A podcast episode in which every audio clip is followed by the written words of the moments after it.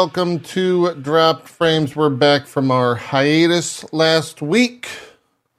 We've been playing lots of Baldur's Gate, I think. Uh, Dan, welcome to the show. Hope you're doing well. Glad to have you here. How's it going? Uh, it's going great. I'm just in, on cloud nine, you know, experiencing the joy that is Baldur's Gate. True. a game that you get so rarely, like once in a while, you get a game of this caliber, and it's just just been absorbing every ounce of it, every minute of it, every chance I can get. Beautifully said. I think so. I think me and Cohh are right there with you. Zeke, how much? I, I I've seen on Steam the 40 hours. I think is where you're at. Is that correct? How much of that is Uh, sitting at a yeah. screen? Okay, all right. So a lot a lot of uh, offline gameplay, I would assume for that. yes, absolutely. Um, and I, I, I, I forgot to mention, like, when we talked about it before, that when it was in early access, I played Or Act One, like, or act, yeah, act one or whatever. I played like 35 hours of that. right? So, like, I had quite a bit of, of time in the first act, but, uh, you know, the, obviously not everything was there. There were a couple of classes that weren't there. Like, Ba- Bard wasn't available at the beginning, right? Not when you Like, played it- it. Uh, no. Yeah, yeah. yeah, Yeah, that was uh, what, right when it came into like first act yeah. you know playability and stuff. So yeah, like I'm I'm I'm seeing a lot of familiar stuff, a lot of unfamiliar stuff, but I'm still in Act One. Like still like even the second time through, like I'm thirty or forty whatever hours in, and I'm still like, okay, I guess I'll look in every crate and every vase and every fucking thing. A spoon, give me that. Zeke, Waste not, want not. I'm only going to tell you this. So I don't know if this is how it's happened for you, but it happened to me at 80 hours, and I was very upset with myself. Make sure you're selling with the highest charisma character in your party because it affects the prices of the the sell. Um, my bard is Okay, I'm- I'm good. playing a bard. Okay, thank God. I- You're playing I- a bard. yeah. Yeah, so that solves that. Ah, man. I got I got 80 hours in, and chat was like, "How come you don't have any gold? You, you must not be looting that much." And I'm like, "Looting the silvered forks off of the table." Every I'm like, single. I'm looting everything. What Yeah. Mean? They're like, "Well, you're not. What? Do you, how do you not have it?" Because I had like four thousand gold going into Act Three, Okay. Oh, wow. and, and they're like, "How do you not have gold?" It's like, well, I I don't know. Wait, wait, hold on. Going into Act Three. four thousand gold. Oh, yeah. I- yeah. Oh, I'm at four Gs right now, and I'm, Yeah. I haven't got out of Act One yet. Oh no, my Yeah, so I, I, sold um, everything on an eight charisma character. That's why. Ah, there you go. I definitely Yeah, had there you thirty-two thousand going into Act Three for reference. okay, It's a little, Yeah. little bit of a little bit. Of, also, I'm, I'm up also, to 22k for now, this? but yeah, ready for this little little fun thing for you? It takes approximately, depending on the vendor, eighteen hundred gold to maximize maximize. Yeah, their their their attitude, which will give you, in some cases, a thirty-three percent increase in buy and sell discounts and bargains. So the technique is to, in each act, find a vendor that has a lot of stuff you potentially want to buy and also has a lot of money, and then give them eighteen hundred gold to Just max their give them attitude, money, and then right? just sell to that vendor. Yeah, Yep, just just give give, them them money. Literally give them gold. Oh, and wow. uh, you generally want to save and load right before it because some vendors are a little different. Some vendors are like sixteen hundred or eighteen hundred, but they you will make so much more money doing yeah, you'll that. make a lot more. Um, yeah.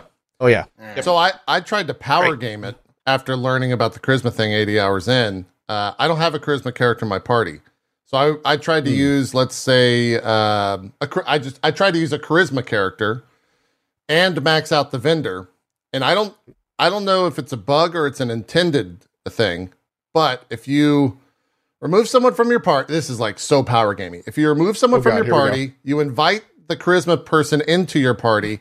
You bring them to the vendor. You you give the vendor two thousand gold to up their reputation.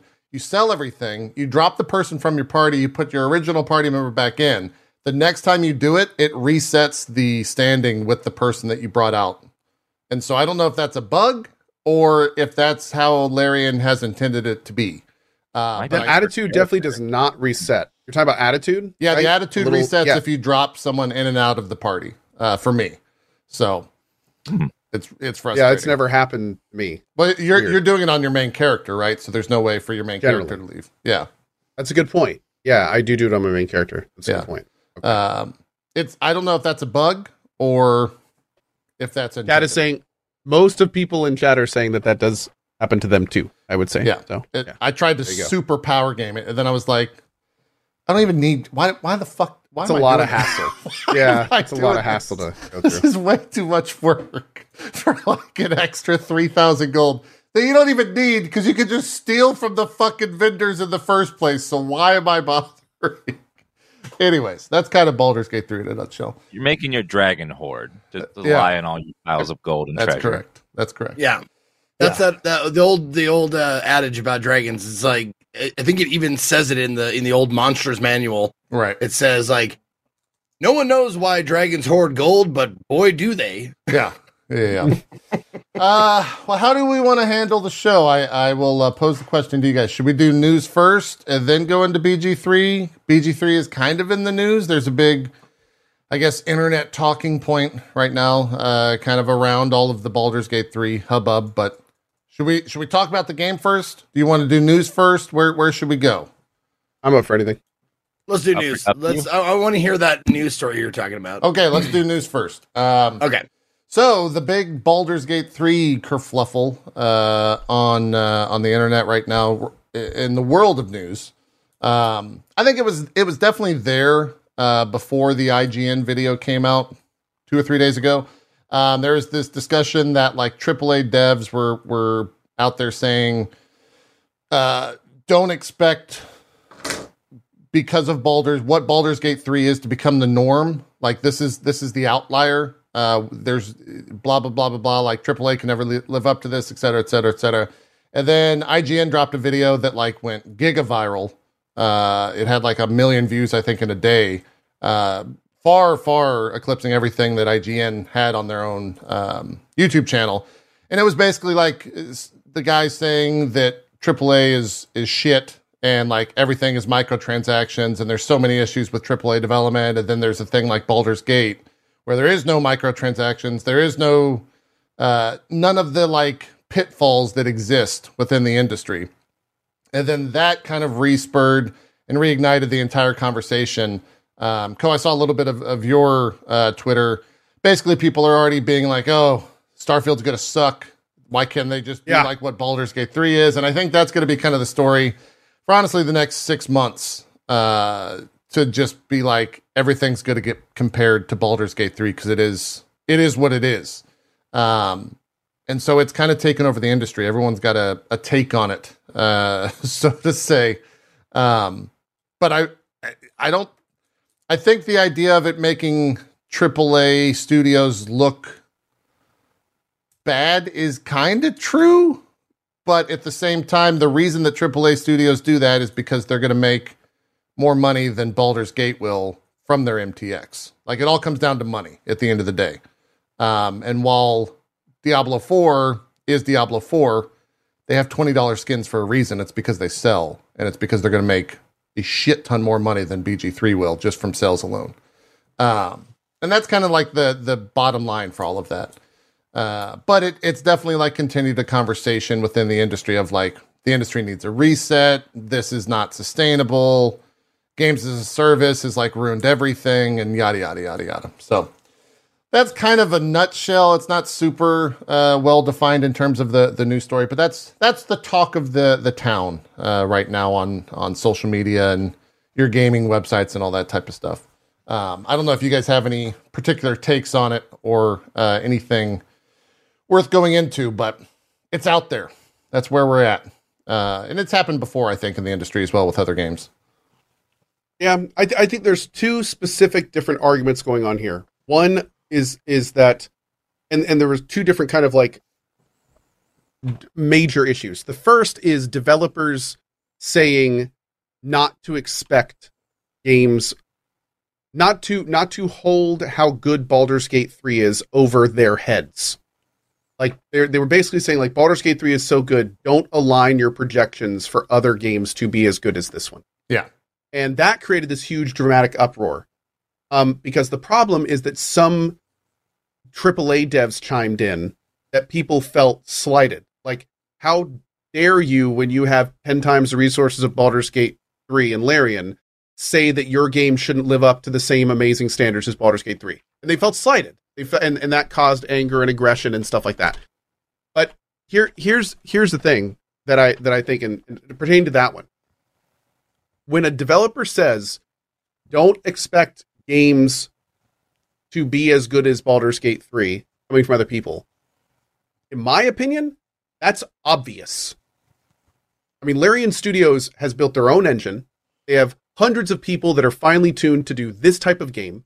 They have the Baldur's Gate franchise under their belt. They have DOS 2 under their belt. Like they have a, a, a, a actually a good amount of resources. They're not AAA level, but they have a good amount. Like this is a finely tuned machine designed to churn out that exact product, led by an extremely passionate team and an, and an even more passionate head of studio. So like, no, they're an anomaly. Like, do Yeah. not expect a lot of other games like this. Like, people have been saying like Baldur's Gate 3 is one of the best. We haven't seen games like this for a decade, blah, blah. It's like, no, we've never seen a game like this. This is the first time we've seen a triple A style RPG or CRPG. Like, this is a first, which I think is why it's so hard to compare it to other games and other things that have happened. We have not seen any deep, like, fundamentally, like, awesome, story rich, super heavy, 100 plus hour game that has fully mocapped you know, fully mocap, fully voiceover, everything voice. Like these, this is an untold amount of resources for these types of games, and it's bringing a niche, what used to be a relatively niche uh, genre, It's- it still is into the spotlight. I- Absolutely, yeah. it still is. But well, I, I That's I that's the first any- thing. I didn't play any Pathfinder, but how does like because that's the first thing that comes to my mind as far as like a CRPG that has like deep, like you know, it has uh, like a lot of Yes. options, like all that kind of stuff. How does it compare like to BG? Kingmaker and Wrath of the Righteous are almost directly comparable to Baldur's Gate 3. Oh God, you're doing Baldur's the Gate- slamming thing again.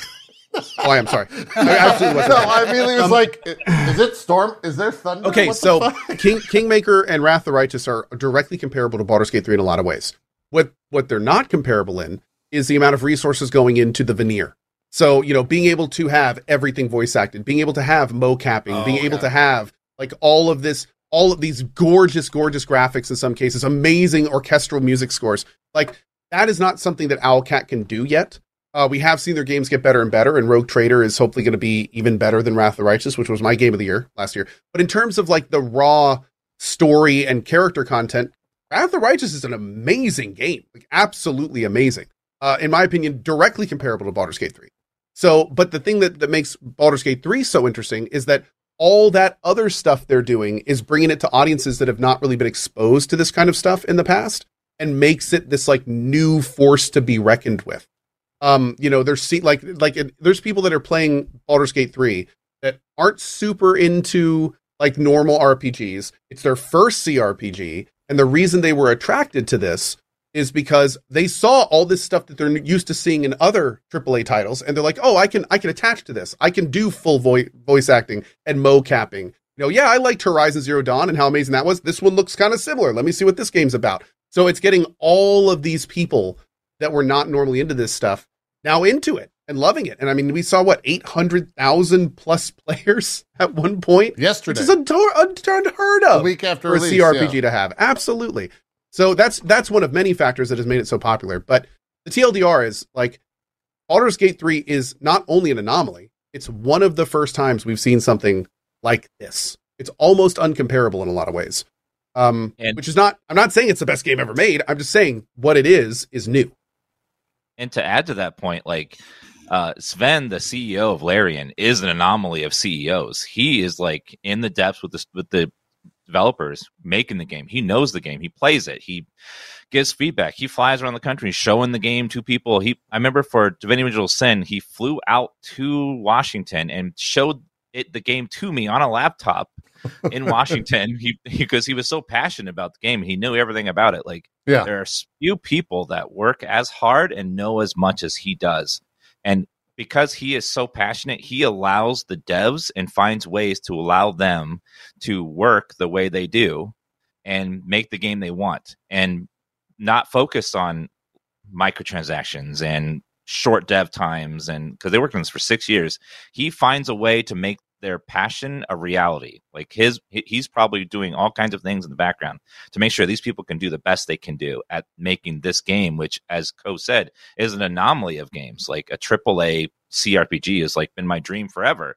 And it's like seeing this is because of his hard work and allowing these devs to go against the standards to make a game like this. Yeah. so a lot of it's owed to him I would agree. Yeah. Hundred percent, hundred percent, and the te- and the team he's built, what he has inspired, the the, the temple he has built to CRPGs, Well, and uh, is in full force. I, I think to even expand on that, he's while he is in the business of running a business, he's not in the business of making as much money as possible through MTX. Like that that is what CEOs now are at the top of the AAA. you could stop it with even MTX. Yeah, yeah. You you could say that he is not in the, like yeah, absolutely not in the wanted to business succeed. Yeah. He's just not in the business of making money. Like he he's he's actually doing this to deliver this quality product and have so much faith in its capacity that it's like that's the moneymaker. Yeah. Like no no flavor on top. But Sure, they had like a deluxe edition and stuff like that, kind of normal marketing stuff. normal stuff. But there's no question they could have done so much more and and had it be, you know, wildly financially You- beneficial to them. You could sell They even had the pledge. Yeah, Absolutely. You could sell Yep. so much of that stuff. Um, Mhm. but the game doesn't need it because like a random item that has no actual like stats in game looks cool. It looks like MTX would be offered in a lot of these other AAA. You can go, ran- oh, here's a random like robe that has no value, but it's gonna be what you wear in your camp at night, and it looks fantastic, right? Like it's full high fidelity. and Uh, you can dye in different colors with dye for free. Like, yeah. Oh, no- yeah. Then there's a Yeah. whole dye Yep. system. Yeah. Yep. Totally. Yeah. Um, All th- for in-game money. Hold on, you can dye it for free. well, you can dye it if Well, you have the dye. If you have the dye, you have to buy the dye in gamer. I was gonna you have to buy the dye. in the in-game. Go, Yeah. okay, okay, Yeah, okay. yeah, yeah, yeah. I was like, Yeah, yeah. is there some dye vendor? Because I would go to them. I would find them and dye my So- stuff. It'd be great. Anyway, before we get too far off it, that was the first argument. The first Yeah, argument yeah, was yeah. just for the quality games. The second argument, though, and this is the one that I feel like is taken a lot more by storm, and this is this is the one that I'm. The first one I feel is like kind of uh, mostly just kind of people wanting drama because like there was this big thing about people saying like, yeah, this game's anomaly. Don't expect a lot from us, especially us indie devs. It's kind of like, yeah, that's probably how people should feel. You should not feel like Baldur's Gate 3 is an anomaly. Do not expect a lot of Baldur's Gate 3s to come out and for all games to be at that quality level. Absolutely. That's just a given. The other stuff, though, where you start seeing like the AAAs and stuff coming out with that kind of thing, when you start seeing people people arguing that you know oh maybe that the microtransactions should actually be like this is this is an industry standard like you know don't expect that like all that's that's where it becomes a lot more tumultuous. That's where it's kind of like okay you guys are like leaning on these things that are making you an extreme like you've basically monetized your gaming audience. And then here comes this game showing you don't have to to be successful. And who are you arguing with when you're saying that that's not wrong? Are you arguing with the public? Are you arguing with yourself? Like, Yeah. who exactly are you trying to convince about this stuff like and and that's when it starts getting a little icky Yeah. like that's i feel like that's when people's true intentions like especially on a public level start coming out a little bit more like especially with some of the d4 stuff that's going around and stuff like that it's kind of like Yeah. y'all may Well, need to like you know like Yeah. why exactly are you making games like is it to deliver a quality product or is it to be you know make sure those numbers on the bottom line are in black and It- like nice big thick black Well, that, that's the that's where I'm I get hung up and and yeah maybe I'm completely off base, but like a lot of the AAA devs don't actually have a say in terms of what gets made for a game. So they get tasked with like, hey, here's some MTX you got to make, and the AAA dev says, okay, that's my job. Let me go make some. It's it's not up to them at the end of the day, uh, and and that's where I kind of think like the argument of all of this falls apart for me because it's it's like they're not the AAA devs don't they're doing their job. Like, they're doing Well, the you need- you directive.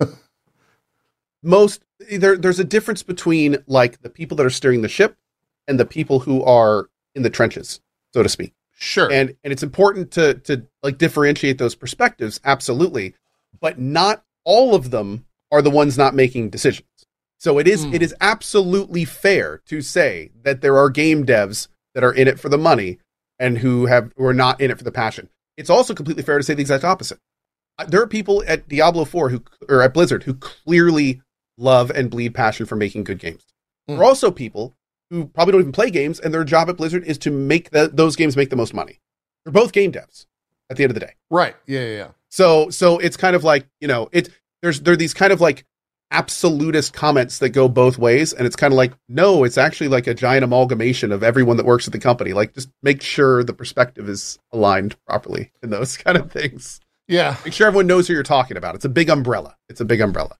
Yeah, I, I, I guess I guess I'm falling victim to the like the reason that the conversation exists is because drama and Twitter and feeding the algo and not not what I'm saying. Like, well, the conversation do, it's not that it's not that dire. Like, it's not that dramatic. The, the person that says I agree doesn't get pushed to everyone. yeah, yeah, yeah, yeah. That's true. That is true. A Uh, few Very good. controversial takes. Yeah, yeah. Uh, but that that's been what's taken over uh, all of that stuff. And like I said, the the IGN video, like it, I I'm one that oftentimes will upset is a weird word, but it's very easy, and I'm sure it's happening now. By the second I mention IGN, uh, that is a very a great way to get people to rally behind you is be like, God, IGN sucks, and chat will be like, Yeah, fuck them.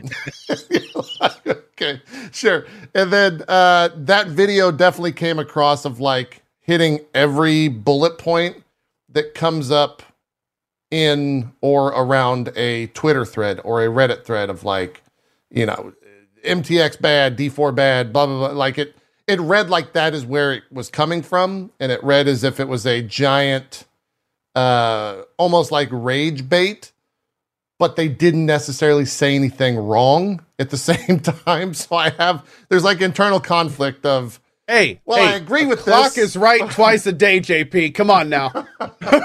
well, even a the thing. even a broken clock is right twice a that's day. That's the thing. IGN never approaches or broaches any of this conversation uh, to begin with, right? So that that's why it was an anomaly for them to come out and say this in a video.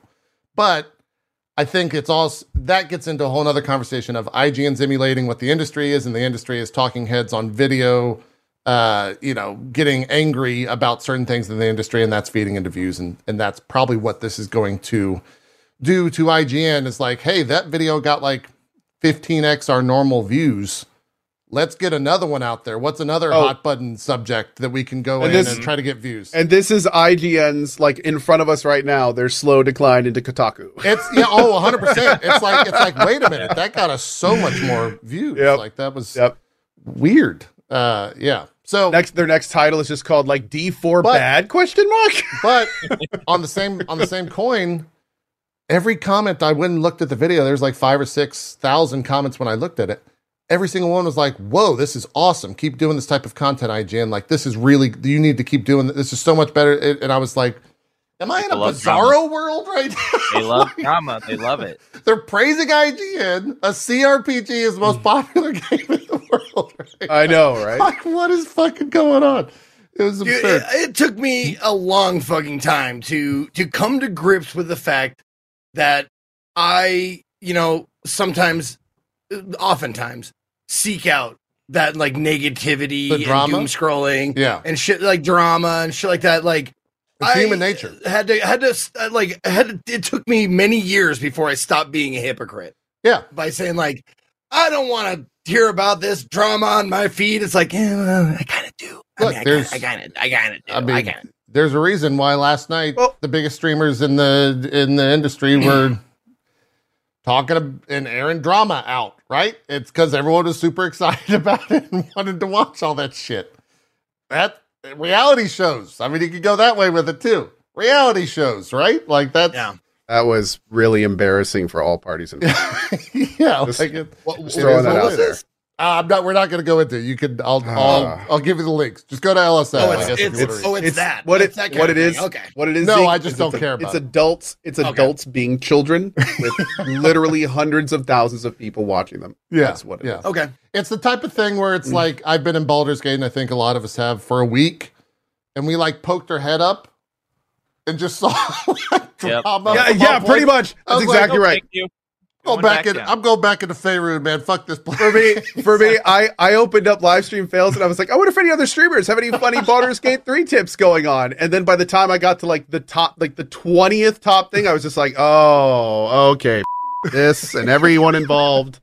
I, Yeah. okay, I'll Yeah, come back in like of a week or two. a lot of drama. Anyway, For those asking about context, just no, we're not. there's no. reason. Yeah, you could. You could very easily find it yourself. Um. Yeah. Yeah so that it's i'm curious where this conversation uh, goes i would love to have like uh i think rami our like bastion of, of game dev uh would be a fun guest to have on to to discuss this because regardless of all the conversation on twitter or whatnot Baldur's Gate 3 is an anomaly and it will make ripples through the industry and affect games from here on out. It is it is that level of of game that will Hopefully, have, in a very good way. yeah, it, it'll have an impact. Um, It's like the Witcher Three level of like gravity pull that will like adjust games from from now on to be more like the way like a lot of games adjusted to be like Witcher Three. That Baldur's Gate is going to do that as well for a lot of mechanics they have in the game because there's so many So brilliant things in there. yeah, yeah. let's let's can we get like just just a little bit out into the weeds as far as like what game devs have to learn from Baldur's Gate? Like the the like w- we say that like oh man, it's going to raise the bar, but what what's what's underneath the bar that is pushing it up? I think one big thing is that the game works. It is a finished product with, that doesn't need months of patching. Disclaimer: Dan is not at Act Three Yeah. yet. I'm sorry. Now, I haven't got to Act Three. From Yeah. my experience with Divisional Sin 2, that was also the rough spot, but at least the first act was amazing. yes. Yes, there were bugs. First couple acts. Yeah. Bugs can be fixed and will be fixed, and they're doing what they can, but nothing I've run into yet has stopped me from playing it and enjoying it. It's all been just visual or annoying little things here and there. But you just don't feel, I, I don't feel like uh, with a lot of AAA games where I, I pick it up, I play it, I feel bored, and then I feel like cheated afterwards, which happens with a lot of AAA games nowadays where I feel like I didn't get what I paid for it. This game doesn't feel finished. It needs a lot of work. It needs patching. Like it's just uh unfinished experience. Whereas I feel like this feels like a complete product where every inch of it is well thought out, excluding the bugs, which they will eventually fix. They've already had like three Yeah. hot fixes, I think, that have And the last one was a 200, it's two hundred bug bugs. plus. yeah, yeah. And they're they're fixing what seems like where the majority of players are, so it makes sense Yes. that they're not at Act Three yet because that's crazy. Hundred For the record, I'm Yeah. I, I'm JP's 20 plus hours in Act 3. I'm 10 ish hours in Act 3. Like all the bugs I've encountered have been generally pretty minor. You know, save during a cutscene or reload to get a person to appear, uh, a quest thing being out of order, cool, refresh and do that in a different order, you're fine.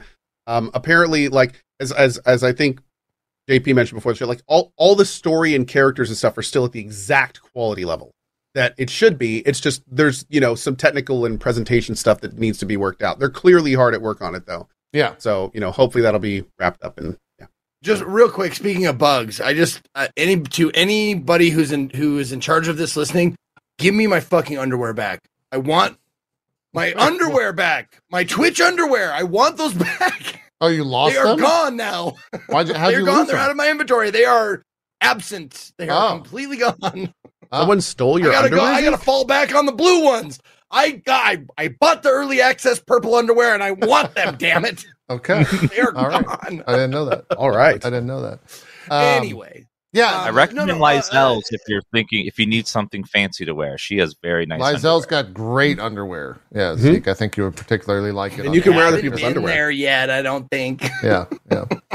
Uh, Uh, no, no. On the on the subject of when I was talking uh, about what what I would answer as far as what's underneath the bar that's raising it is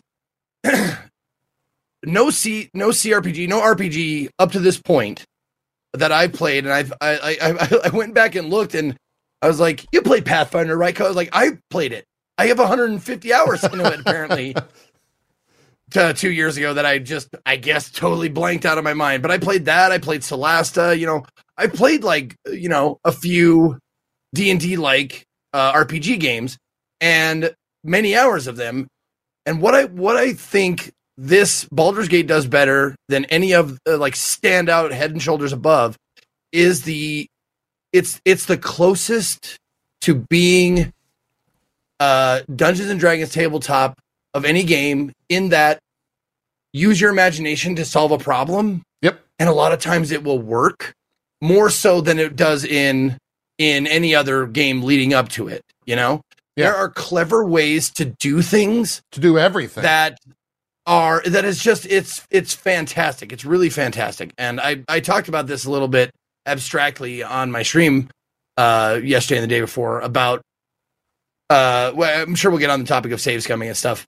Um and I find like I do it probably less than I than I do than I would do it in those the previous games because I there are so many other solutions that I that I that you just like come upon sometimes by accident and shit like that. You're like, oh, if I put water over there and then I do that, and mo- and I can drag this and put that. Oh my god! And then you like do this, like you set up this whole thing and you watch it work. Yeah. And you're just like, holy shit! This is as close to like using my imagination as possible.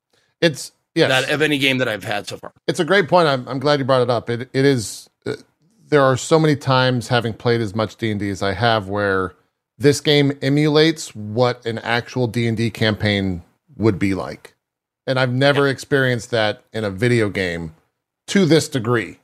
Um, a lot of times they'll have like, uh, if you go down this direct path and blah blah blah, then you'll get like a cute cutscene. This game is just like, nah. If you want to get on top of that tower, you could stack 40 boxes on it and then use an arrow of teleportation and shoot your way over to the top. Because why not? right? Like, fuck it, let that work. Uh, if, if you want to do that, then go ahead. Uh, and, and that type of stuff is is awesome to see.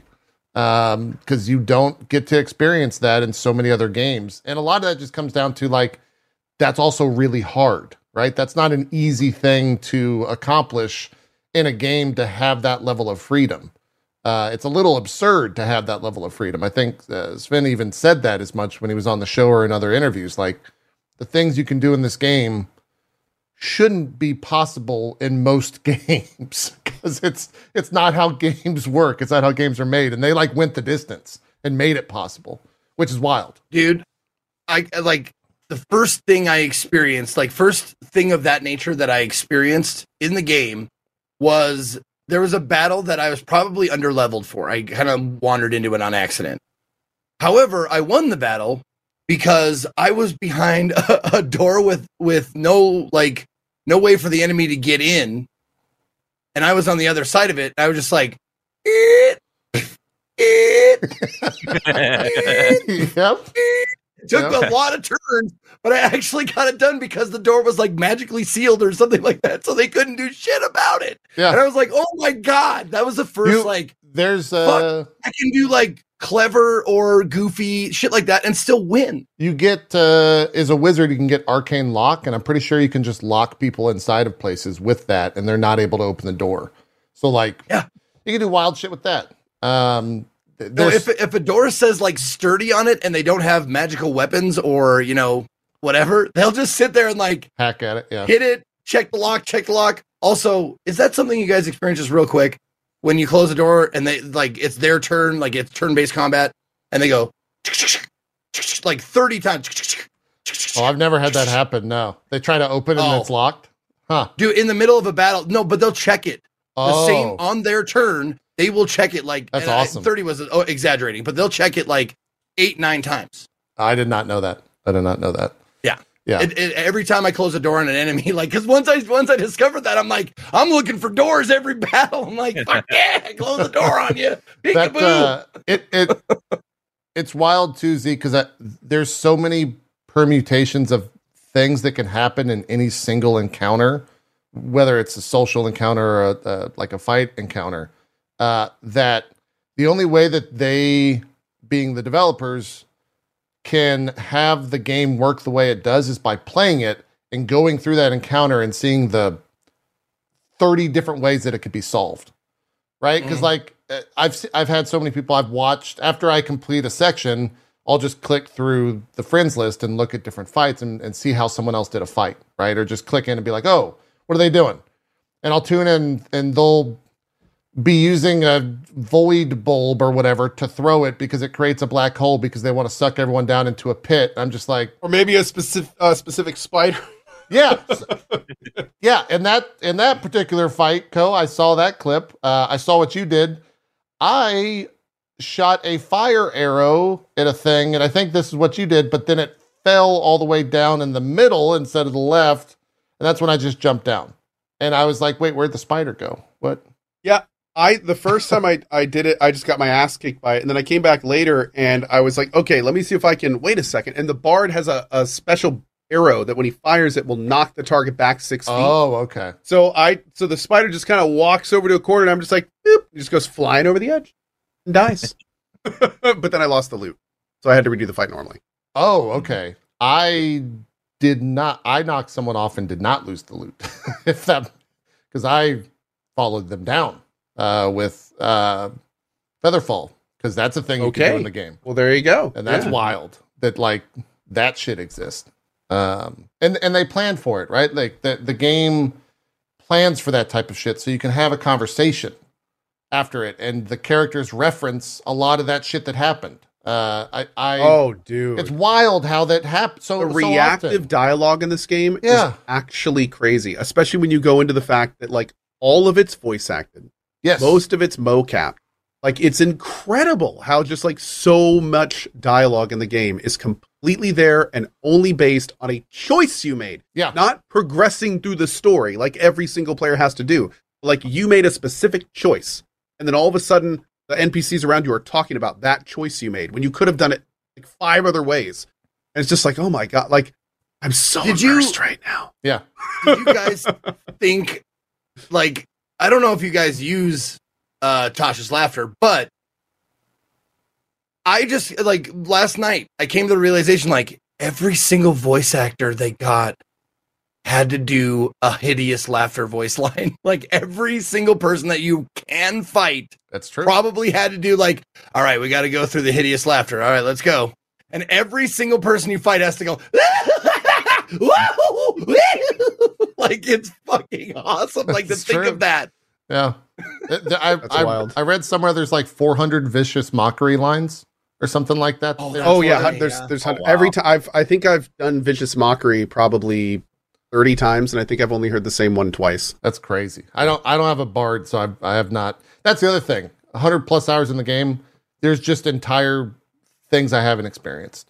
And when I say things, I'm it's like in the multi like 10 plus classes, characters, cutscenes, interactions. Uh, and there's there's tens of thousands of things you can click on, and every character will say something different about the thing you're clicking on. yeah, Like I found a body in a, a in a barrel, and every person had a funny line or a silly line when you click on that barrel to examine it uh, as each character, like a different way to say something. Like that level of depth is insane. Here's the most. So yes, just yeah, to give you a little behind the scenes thing here, um, my when you when you if slash when you meet my character in the game, my entire interaction can be five ten lines, yeah, depending on what you do. Um, that character has over two hundred recorded lines. because it just goes places. Because no, because of all the different scenarios Oh, that it oh. can be. He has individual lines based on every different class that talks to him. And they're all unique and based on what that class And is. And that's one character. I, that that One extends character. through the game. Yeah, That's to every pretty much like anytime you hear a character reference a class or anything like that, you can assume that it is the different dialogue for each not like not like different lines with just like the class name switched. yeah, but like like for for my guy like every class has its own like skit associated with it which Yeah. in some cases is like multiple lines or paragraphs of lines I'm sure Um, that's so it's it's yeah. wild and and that's only and again it's a side character so main characters are are or main backbone characters entire scenarios can unravel depending on like even not even just your your character class what god you worship of your Yeah. character class um like like depending on what you pick as a cleric can apparently have big ramifications and tons of different dialogue choices and stuff like that so it's like yeah it's wild man Yeah. It's- So just just to clear this up, uh JP and Cohh are you guys are in Act Three, yeah? I'm at the beginning of act three jp is I'm like, I don't know where I'm. I'm Ish. 50, 60 percent of the way through. I guess. Yeah. Okay. So Act Three, Act Three, you I heard Dan, you just finished Act Two. Yeah, I just beat Act Two and about to start just start Act Three. Okay. And I'm I don't know, Act one ish. sixty percent through Act One with with thirty five hours. Yeah. Yeah. There's three acts for people that are curious, um, to to judge where people. But that's somewhat misleading because lengthwise, Act one is 30 to 60, 30 to 70. Act two is probably the shortest, and Act three might be the longest. like it seems that there's a lot of con- there's a lot of confusing information going on about that In what way? Um, my the first thing I heard was that Act Two and Three combined were about the same size as Act One. I spent 55 hours in Act One and like 30 plus hours in Act Two. So, and I know that Act Three is going to take me significant. Like I've I've literally been playing it ten hours, and I've explored like the bottom Up- twenty oh, percent a of the room, first yeah. map. Yeah, like and I'm I'm and and I mean it's been it's been a thing.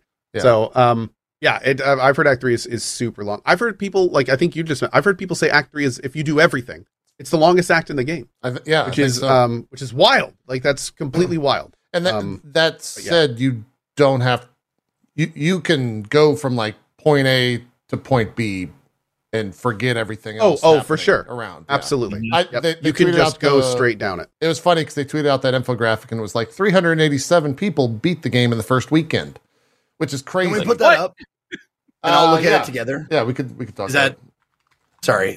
Uh, I just love that. I, it does I have Act One spoilers in it, I guess a tiny bit, but that's it. Um, yeah, let me let me find it one sec.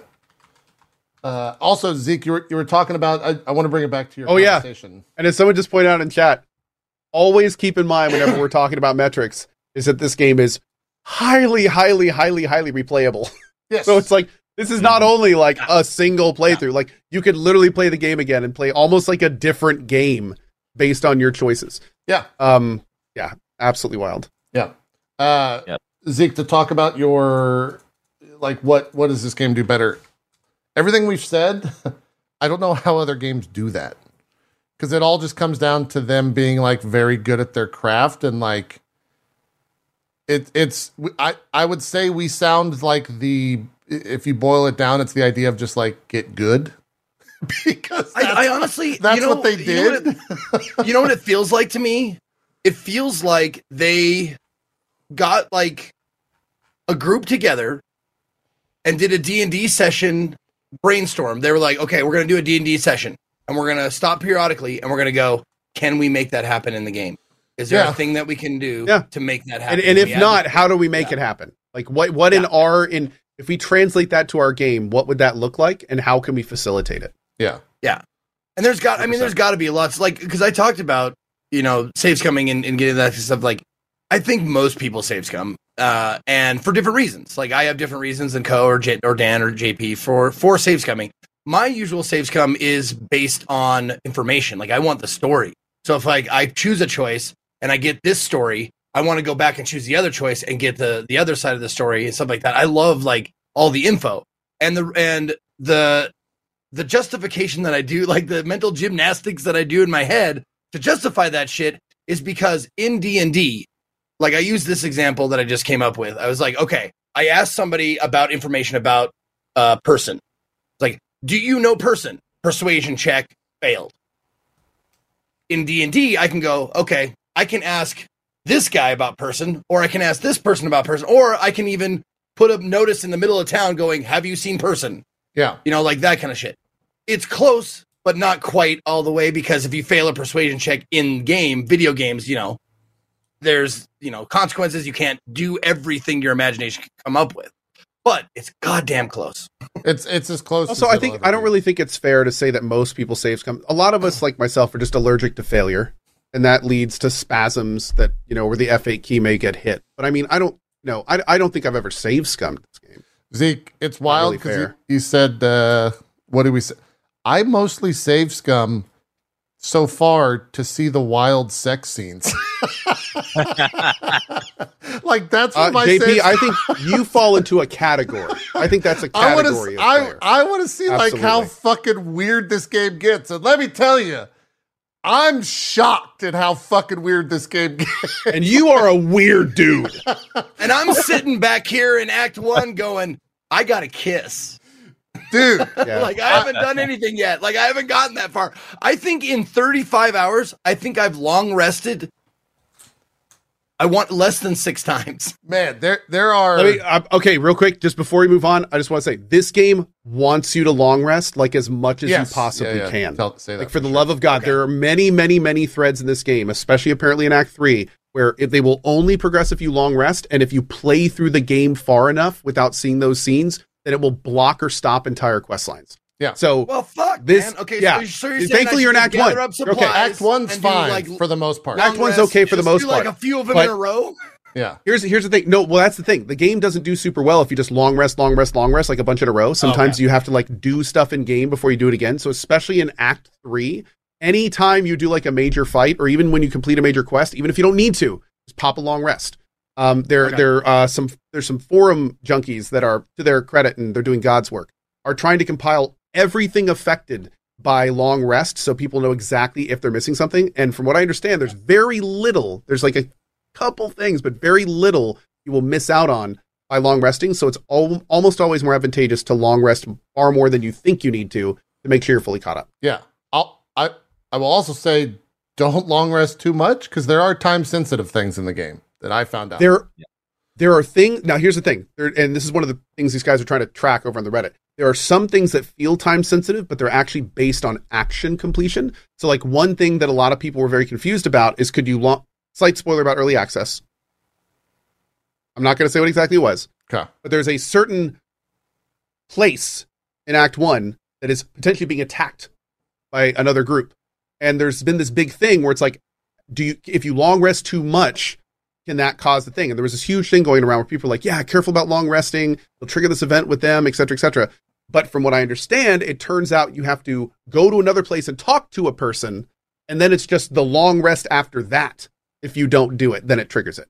So that made a lot of people think like long resting could make this stuff happen. Yeah. But Okay. the short answer is is that they're trying to nail down exactly mechanically how this stuff works. Err on the side of caution, but most of the time, more long rest is better to move stuff forward Yeah. because you know you don't want to miss any of the big stuff. I've only seen two instances in the game where like you don't want to rest because there's something that you're blatantly aware of is happening. Like you can see it. There's a like something involving fire and something involving poison at one point. Like those two things Yes. are sensitive to, to resting, but outside of that, I haven't seen anything else. That, like, Oh, And to their credit, okay. to their credit, there is one thing involving poison where if you go to long rest, it shows your character in the rest camp and he goes, huh, I bet if I do this that these guys might have some problems. I could Yeah. rest anyway, but I should keep that in mind. And it's like, that, that's the game Warning. like Oh, warning so- you. yeah, okay, warning. Okay, okay, okay. Interesting. So, so uh, since I, I'm not, I'm not, I'm not sure what you guys are talking about because I probably haven't gotten there yet. I will just say, if they give you cues, they will give you cues not to long rest if there's urgency needed. That's what they're trying to nail down. For the most it part, yeah. seems like that is the case, but there may be a few things that either aren't triggering properly or still need those warnings. But there are Okay. those are absolutely in the game. There are certainly times Yeah. where if you go to long rest, something will tell you, careful doing this. Got it. Yeah, makes sense. There you Uh, yeah. Anyway, I, I don't. We were talking about. Uh, oh, we were talking about the save scumming stuff. Um, Infographic. Yeah, we can bring up the infographic as well. Uh, Cohh, is it is it spoilers to say what I told you about earlier when we were before we started the show about that particular sex scene? Should I keep that to myself? Because I want to. I really want to say how crazy this game can. I get. know how much you want to talk about this. Um, I, think I would err on I the would side say of no. Pop Papa. Here's the thing: a lot of people are not going to see that scene.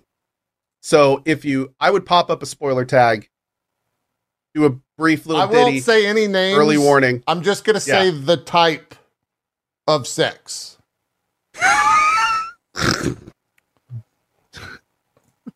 Is it an act one? No spoilers. Uh, okay. Spoilers Then are up. Okay. I'm- you do I'm not want sexy headphones- spoilers. No. Okay. You can Okay. have an incestual foursome. If that's if that if that's what you're into. So- like, I'm gonna. T- I'm gonna. This is a double spoiler. you can have a gale bang. yep. That's yeah. There's one that I'm really that is giga spoilers that I will not say, but it's actually more shocking than the f- incestual foursome. Uh, and I don't I don't know if any of you have uh, knowing where you're at. I don't think you've seen it yet, but yeah, it gets wild. Anyways, that's it. We're good. All right. That's all. Uh, the game's horny Man, as whatever fuck. you said, chat just fucking blew up. the, the game the game is horny as fuck. I like that. Yes. Shout out to shout out to Manfred in chat. He's, yeah, but can we bang a mind flayer? I don't know. Jury's still out on that. It's a great question. Ah, Oh, man. tentacles. Anyways, uh, I would uh, I would not read chat after saying that, Cohh. Uh, Okay, well, I would my. not read chat. Uh, this is the infographic they put out. Uh, 368 players uh, finished the game in the first weekend. Uh, 90. I thought this was interesting. 93% of uh, characters rolled a custom character, or players rolled a custom character. Larian did directly recommend that. That Yeah. makes sense. Yeah, yeah. Uh, players I wonder spent what that number would have been if if Swen hadn't said that. Well, Well, I- I, think a lot of a lot of fans came from DOS two, where I think it was it's very it's very you're very locked into a narrative, and I think one of the things that Baldur's Gate three was really pushing is make your own narrative. Mm. So it it was kind of you know I feel like the whole marketing was skewed towards you do you man yeah. or Yeah. woman whatever you are. Well, and, and the other thing is that the the amount of people or the amount of players that actually saw that Swen interview and saw him say that is probably minuscule compared to the actual amount of people that are Well- playing the game. And that, and that, well, he didn't just say it there. He, he said it in multiple interviews. Yeah, he was, I he still was stand by what I said. Like people are Okay. playing Yeah, this game that it's have no idea who Finn even is. Fair, fair, absolutely. No, I'm Yeah, just wondering, like, massive. did it move? Did it move the percent like two or like ten? Just, just yeah, I don't know. That's good. Well, good question. Another another thing is is I think a lot of the fun in D and D is making your character. I mean, it comes to the, the last stat on this page. yeah, So Yeah, you know, yeah. it's kind of weird when you're playing a character that someone else made. Kind of, you know, It is. kind of changes the feel for a little sure. bit. And a lot of people just like to make characters. Like some people 100%. hated The Witcher 3 because you couldn't make a character. Couldn't make a You character. Play as Geralt. Yep. Even though the game's amazing. Like people some people just love to make characters and they won't play a game unless they can. Yeah, good point. That's why it's so cool in Witcher Four that you can make your own and then choose your school and stuff. Yeah, I'm excited. We can all hope. We'll see. Uh, may- maybe Zeke. Maybe that's what the game industry can learn. What's that? let people make their own characters in the story instead of thrusting origin stories on people. Give them the Yeah. choice. Uh, again, a scope that it's very hard to like. Te- I don't know if the industry can learn that because it just comes down to how much money do you have to fund the development of that shit. How Yeah. and time and effort. Yes, It's not even it's not even just money. It's- it's a culmination It of all just three. takes so much more. It Yeah. takes so much more effort to do that kind of stuff. Yeah, yeah, yeah. Yep. Uh, players spend a combined 88 years in character creation. Makes sense. Uh, nearly 10% of characters spent in at least an hour uh, in character creation. Uh, to that point, makes sense. uh, to that point, this was one of those weird, like one of those rare games where you, I, you just sit. I just sat there and I was just like, I'm going to be playing this game for a hundred, probably a hundred, pl- at least a hundred plus hours, and I, I'm stuck. Like I, I can respec and stuff, but like, I, I want to make the right choices, and there's so many, and you're just like, okay, do I, do I do magic user? Do I do like, do I do like, do I do, like? So uh, there's always a tank in the party. Do, I- do I tank? Like you know, like that kind of shit. Like, what if I, what if I don't like the person who's good at Dude. looting, and then it's even like, wilder. Do I be that when- person? Well, then it's even wilder when you consider and fundamentally realize that you can respec your entire party. So it's like not only do I like I don't need to like I don't need to account for anyone else. I can just custom tailor them to whatever I pick, and then it's like it's the options are literally everything. You can Yeah. do whatever you want, There is, uh, which is a total level of freedom in CRPGs that I'm not used to. Do you guys Um, that was your, wild. Do you guys find yourself because I find myself in the camp of like I only changed one character to a similar class and I didn't touch Hmm. anyone else for the only sake of being I didn't want to like change the RP factor of it, which is Yeah. weird. But is that the did you guys just change it willy nilly and, and made it make it fit your whatever you wanted, or or were there any rules that you had for yourself when it came to like changing class or or uh, specs or anything like that for your characters? Dan, Funny enough, I did exactly what you did. For my characters, I I kept their class in line with what their storyline was going. Like for Shadowheart, she's a cleric that's spec into um, trickery, which is a terrible, terrible spec for a cleric. and. I stuck it out and I kept it for story reasons, and I just learned that man, AFK for this sex, sorry guys. spec No, you're good. bad. This cleric school was bad. I hate it. I hate it. And but I kept it because it's her story, and I'm just going. It's I don't want to change her. It's I thought I treat it like this is someone else's character. I don't want to change their character, who they are. Yeah. But on my second playthrough, I'm going to make everyone exactly what I want them to be. I don't. I won't Sure. care about it. Yeah, yeah. Would Zeke, where I you fit into that? I haven't touched anything. I haven't. I haven't touched a, a single like. I I, like. I haven't wanted to. I guess Yeah, the only thing that that I find kind of tedious is that uh, if I come upon like a certain situation that someone is, um, you know, better suited for, I have to go to camp and I have to go get them, then I have to bring them and, and that kind of stuff. That I mean, that's that's I- kind of tedious, but you'd have to do that really anyway yeah. and that's that's part of the reason why I chose Bard. Being you know a jack of all trades, you can do a lot of different stuff as a Bard, sure. and uh, like my Bard is just like a multi tool. It's just a utility. Like she barely has an, her own like specific identity. She's just like I can lock pick in a pinch. I can uh, you know I can you know do some crowd control if you got no one else. You Yeah. know like like you can do that shit. Like I love that. That's why I picked Bard right. because it seemed like the most versatile character that I always want with me. Sure. Yeah, yeah. yeah. I uh you, you talked about like going to camp. I've pretty much stuck with the same group throughout the entire playthrough. I don't swap characters. Uh, So much so that like I'm in act I'm 100 plus hours into the game. I went to camp to talk to someone and someone in my chat was like you get that question the first time you talk to that person. and I'm like, uh, well, I don't, I don't, I'm sorry. That's actually another- this person. That's actually another good a good question. Like like I go personally, my party, I go chunks of time with each with each party member. Yeah. Like because I'm I still haven't found like the party, you know, that I'm like, yeah. So I went with like, okay, I got, I got a spellcaster, I got someone who could pick locks, I got me as the talker, and I got someone who can, you know, take a hit or whatever.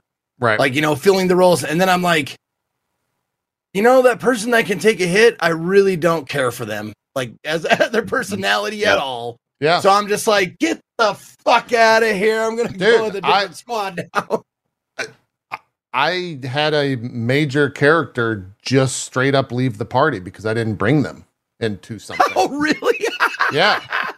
that's hilarious i didn't know that could happen Like I, Wow. I did a thing and then the character left and was like, so and so has left your character your party permanently. And I was just like, oh, sucks the suck, bitch. like I didn't care that I lost her. I it was fine. I wasn't using her. Yeah, I don't blame you there. yeah, I, I didn't. The only thing I missed out on is I, I tuned into, uh, I was watching Dan this morning before we got started, uh, and I saw a cutscene that happens if you don't do what I did. I was like, ah, shit. I now I feel kind of bad because I understand why the character was doing what they were doing because of what happened in your cutscene. So, do feel a little bit bad about that. That I'm like missing out on content, um, but it's fine. Like I, that's there's you gotta multiple you gotta you gotta get okay with that though Yeah, 'cause you're gonna miss any, any content. playthrough yeah, you're Yeah. gonna miss content you're gonna miss. And content my rule sure. is like, and also when you switch to somebody, you have to level them up. You got to gear them out. There's so many gear slots. It's like a big pain. But like, Yeah. I try to bring people in that like I think will have unique lines in an area. Like if it's their quest, or we'll go there. They'll I'll tell like, you too. Pop someone out. You know, Yeah. i will Yeah. do If that you as well If I go to a Githyanki area, I want to bring the Githyanki character. You know, maybe she might Yeah, have unique line or something. you know, One stuff like reason that. I've loved streaming this game is because chat will always tell yo yo this character has lines here. This character has bring this character, But- and it's like okay, okay, cool. There's the flip side. if you don't bring them, there's also lines that you won't get if you do bring them. That's And true. so I've, I've uh, like the Gith area. oh they get salty if they don't get to go Yeah. to the place they're supposed Well, I to mean, go they might even sometimes. leave. They Oh. might even leave your party, for instance. Yeah, JP JP knows. JP knows. like they, they might be real pissed off about it. I told you I wanted to kill them, guys. Why didn't you bring me to kill them, guys? Yeah, God. uh, it, that stuff is awesome. Um, are you guys? I, I'm curious. We're, we're talking about characters. How much? Dan, I know you to be a D and D vet. Zeke, not a D and D vet in the way that I would expect a power game. Cohh, you haven't played much D and D. Are you guys finding yourself like choosing power gamey options for your characters, or is it just like what you think is fun? Because I'm a little bit of both. Like my my character, straight broken. Like literally, I'm pu- I'm doing 150. And what are you? I'm a monk. I'm doing 150 damage a turn. Ooh. I have 23 or 21 AC. I have like 40 movement. Like I'm, I could How go into most fights and not How get is hurt. Monk It's in there in this game? it's OP as fuck. If you spec it a certain way, I'm playing a tavern brawler monk, and so a, a lot of times my chat is like, "Why does your why do you why do you have eight Dex on a monk? That's like the main stat because it has the star next to it." If you pick tavern brawler and you go unarmed, so I don't use weapons, your strength bonus applies to all of your fist attacks, and so I do at level 12 now, which is max level. I do D8 plus 15 on an unarmed strike. And if you subclass it uh, with Rogue level three, you get a second bonus action. So I go punch, punch, Flurry of Blows, Flurry of Blows, and it's like 150 damage. And if you use an Elixir of Bloodlust, you get another attack after that if you kill an enemy. So you do 150 damage, kill an enemy, 100. you just constantly like bounce around, just kill everyone. And I'm I'm uh, the Shadow Monk, so I can teleport into shadows on a bonus action. So like the character's just broken. Uh, but that's because I made it. You don't have to play the game at all like that. You can go for like, I want to play a druid that changes into an owlbear. And I'm going to use that owlbear like Elohim did and jump from a cliff and do 800 damage uh, because of fall damage. Um, so you can do a lot of things, but I'm curious for you guys. Are you are you more power gamey with it, or are you doing what you're interested in is like the class fantasy? For me, I I'm power gamer because I'm on tactician and I have to like Yeah.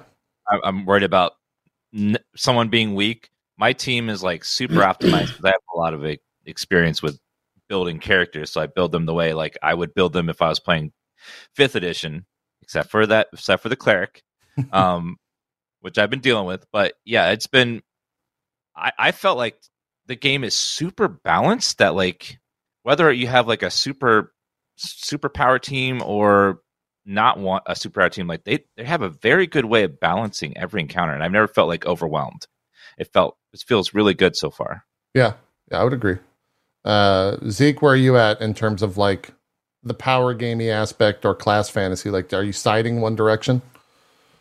I I'm not looking up any of that. Like I'm not looking up any power gaming stuff. Like I I mean I I, I won't like like hinder myself. You know, like if it's an item that goes well with a character, I'll give it to him. Like for sure. If I find like an overpowered weapon, there's I'm not gonna not use it Would you? whatever. Let me ask I haven't this: found one yet, but I'm just saying, like, if I found like a hammer of God strength or whatever the fuck, I would definitely give it to him and use it, use it, uh, uh Would you- liberally. Would you respec a character to use an item that you find? Um, no. Okay, I I think that might be the line of like how where where you want to be power gaming because I definitely okay, have. okay. 100 percent I have. But this, but I will do this, and I and I have done this. I went to a fight. The fight was hard. I lost. I went back to camp. Saw that I had a couple of characters that had level ups. I leveled them up and gave them skills to beat that fight. And I kept them. Like I kept the skills that they used to beat that fight. Um and that's like that's as far as like I guess uh power gaming I'll go. But like I will gear myself towards a situation if it's not too involved. Hmm. But I think the reason one of the reasons why I don't do that is because I like figuring out alternate solutions rather than just bulldozing an enemy. Yeah. I look for other ways to like, okay, what if I throw uh you know, a distraction out there and then I do my door strat and just fucking close the door behind them or shit like that. And then I'm like, hey, I'm in here. You can't come in. I'm just gonna, you know, wander around and loot everything, you know, that kind of shit. Like, I love that idea. Like, and I have nothing against the way anyone plays these games. Like, absolutely not. I don't. no, look there's no upon there's no correct way to Yeah. play. Yeah. no, no, no. I don't look down upon that, but I've found so many different like like discoveries of things that I can use in the future by not having the like uh, overpowered characters or even properly powered characters. Like, you know, if you go if I go into a situation, I'm very stubborn. Like, I'm under level for this, but I'm not gonna go fac- go fucking back and level up for this. I'm gonna figure out a like a, a, A way, way to do it. Yeah. and you might even call it cheese, but I call it strategy. I don't know You if know? there is cheese in this. Strategies. Yeah, there like there's Yeah, strategy. find solutions to a puzzle. Like it that's that's how it goes. Um, and yes, I am playing. I mean, there, well, the only the only time I think the only time I think cheese comes into play is if you're using knowledge that you haven't gained yet in the playthrough. That's when there's cheese. Like that, and and that's okay. I mean, again, it's okay. But like for instance, uh, a good example is somebody was like, "Yeah, so I knew where this certain mob was going to teleport after she talked to me, so I." Lined the Oh, area she was going to teleport to with explosive barrels, and then I blew those Yeah. up the second she teleported. And it's like, dude. like, yeah, Oh you can do that, God. but at the same time, like, you know, that's that that actually is a little cheap. So in in the same way, but then again, but then again, if you if you uh, go to the battle and die, and then you know that, like, how do you not act on that knowledge? yeah, it's it's yeah. Yeah. Yeah, I, mean, look, I, you know, it's it's so funny. Uh, that's more meta than anything. Yeah, yeah, but I I mean, you know, I started, It depends on how you uh, define cheese. free scrolling TikTok again because I'm pretty far in the game, so I'm not afraid of spoilers. The level that people have like figured out how to address certain fights is like Zelda Tears of the Kingdom levels of craziness. I saw someone throw um they're the little like uh you have a shit ton of them. It starts with a D. They're like little vials of fire. Uh, Yeah. Alchemist fire. Alchemist Fire. So Yeah. people are going into what you just said, Cohh. Like uh, they're seeing where a fight is, or seeing where a group of people are that they're about to aggro. They'll just lay Alchemist Fire all around the ground. Yep. Yep. And then they'll walk back and just like plink an arrow over there. It's just like Boom, boom. napalm best- the, entire The best part is you can you can chain them like out of a Yeah, room, and then they're yeah, like boom, you boom, boom, boom, yeah, boom, you can boom. domino effect them. It's crazy. Yeah. It's awesome. But that's the That's thing, great. though. That's what I love about this is that doesn't mm-hmm. strike me as cheese. That's that's that's like It's a smart. strat that you learn That's being that you can use over and over, like the fucking door. That- like dude. if I see a door that I can m- lock on you and peek out and blink, I'm fucking doing it. the best it. one I've seen is rangers that always have a candle in their inventory because they put the candle down next to them and then dip their arrow into it Mm. Dip so their, their arrow. arrows are always on fire. And it, like the fact that, That the game cool. allows you to do that is so fucking cool. Like they thought of that and they're like, yeah, we could that works. Sure. And here, here I'm thinking that you have to have like a special arrow because they sell magical flaming arrows, or Totally. you find them. Yeah. And here there's I'm an entire like, dip what is the dip mechanic? Is only Yeah. for like poison and stuff. Like you can dip it in poison and do that shit. I didn't even think about like dipping an arrow in fire and having the, almost the exact same effect as a magical arrow that sells for like you know whatever hundred like fifty gold or whatever. Yeah. Yeah. I wonder You- how many other gold. things you can I do just that put with. it in a candle, dude. you can no make uh you can put uh bombs into a backpack and then throw the backpack and that's a big ass bomb if you want. I did something kind of cheesy. I like you can summon creatures in this game. Yeah. And then for some reason guards don't like cre- when you summon creatures, so they're like, I don't you can't like be that. here. Yeah, I You hate can be here. Like I noticed that they would follow him, so I had the creature go right next to a cliff, and then we just had my other party members push them in. so we completely avoided the whole fight. I would not classify that as cheesy at all. That's, That's their great. fault. Like that's that's that's creative use of game mechanics. That's Yeah. not cheesy. Yeah. Yeah. Uh, there, there's a lot of. I have a. Uh, I haven't found out what I'm going to do with it. There's a point in the game where you can get a barrel, and there's a certain type of enemy in said barrel, and you can just put the barrel in your inventory. And I've had that since Act One. I just have a barrel with an enemy in it, and I haven't decided where I'm going to unleash the barrel yet. But okay, this is that's gonna be a also deep- wild. It's this is going to be a deep cut and probably not a lot of people are going to know what i'm talking about but there's this older comic that was a you know around for a while called knights of the dinner table okay. and um it's this old comic and it's just this this like you know hand drawn penciled thing like comic strippy uh, about like friends that get around uh, uh, a d&d table Yeah. and are just really like tropey like they're they just like do all the like power gaming and like it's us versus the dm you know all that kind of shit Sure. and uh, they had a, a storyline where they had a bag of holding, like a huge bag of holding, and they had like armies of shit in there, and then they forgot about it, and like we like, ooh. So I'm just picturing like that. So you open that barrier like we probably should have gave this guy water or fucking food or something because he he's not alive anymore. Yeah, there's. There, uh, Zeke, have you found a flask in Act One? It's a it's it's a flask I would remember. I'm guessing. Yes. No, Okay. Probably not. Never mind. Okay. Never mind. I will. I will Is it stop that conversation. Is it a pretty flask? Because I found a pretty flask I never could find a use for. I, You would very. You would understand about a flask if I I also found something looks like a healing potion that I haven't found a use for too. that I don't know. Hmm. Uh, the flask is in a. Oh no no no no no! I I think uh, I know what okay, you're talking I'm about. Putting it, I'm uh, spoilers. No, no, I think I know what you're talking about. And uh it was one of those one of those story curious things where I where I was like, okay, I'm gonna I'm I was I was told not to do this, but I'm gonna do this, and I went, okay, now I know, and I'm gonna reload and not do the thing because they, they I was supposed I was not supposed to. Was it open a, a chest to Yep. find a flask? Yep. Yep, yep. Did you open that flask? Mm-mm. Okay. Nope. I am going to I'm I'm I am D and D UPS. I am just going I have not done the quest, like I haven't finished it yet. So Where I'm is gonna, this s- I want to see what happens. Like when I It's in You a. It's in a cave. What I, th- this is my plan, JP. This is my plan, JP. I'm going to have it in my hands, and I'm going to quick save, and I'm going to go. Here you go, or I'm going to go. Before I give this to you, er, boop, you should open that. I'm going to do that. You should I op- will before I open the before, but that that's my my plan the whole time. Yeah. Open the flask. Oh, I didn't. That's wild. Ray the Red. Apparent. Okay.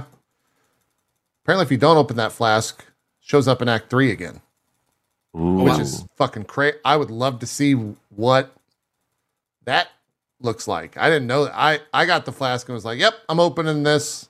I need. I want some XP." Type deal. You guys have this panic where like you don't want to sell anything that you haven't found use for because you're like, no, this I'm a might hoarder. later. Yeah, you Yeah. can say I'm. You can label. I'm a hoarder. Uh, Yeah. I've I've got every magical item in the game in my camp. Yeah. It's like this isn't a pipe. This is someone's name's pipe. I, I got to hold on to it. What if I run into this person at some point? You know?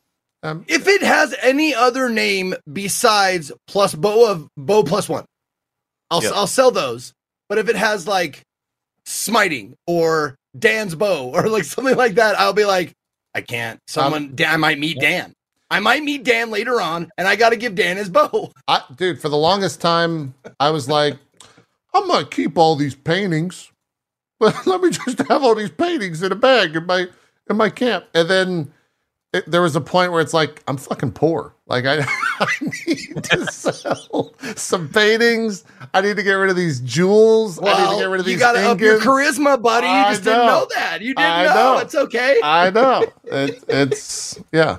I'm I am hundred percent a hoarder, Dan. My I Yeah. think Yeah. You're in company. I think Cohh is as well. I think he's My stash tab is so full of stuff It's that I might need. I don't know if I need them later. I don't know if it belongs to a Quest NPC. I, W- there's when you so say- many things. it's a mess. When you say stash tab, what does that mean?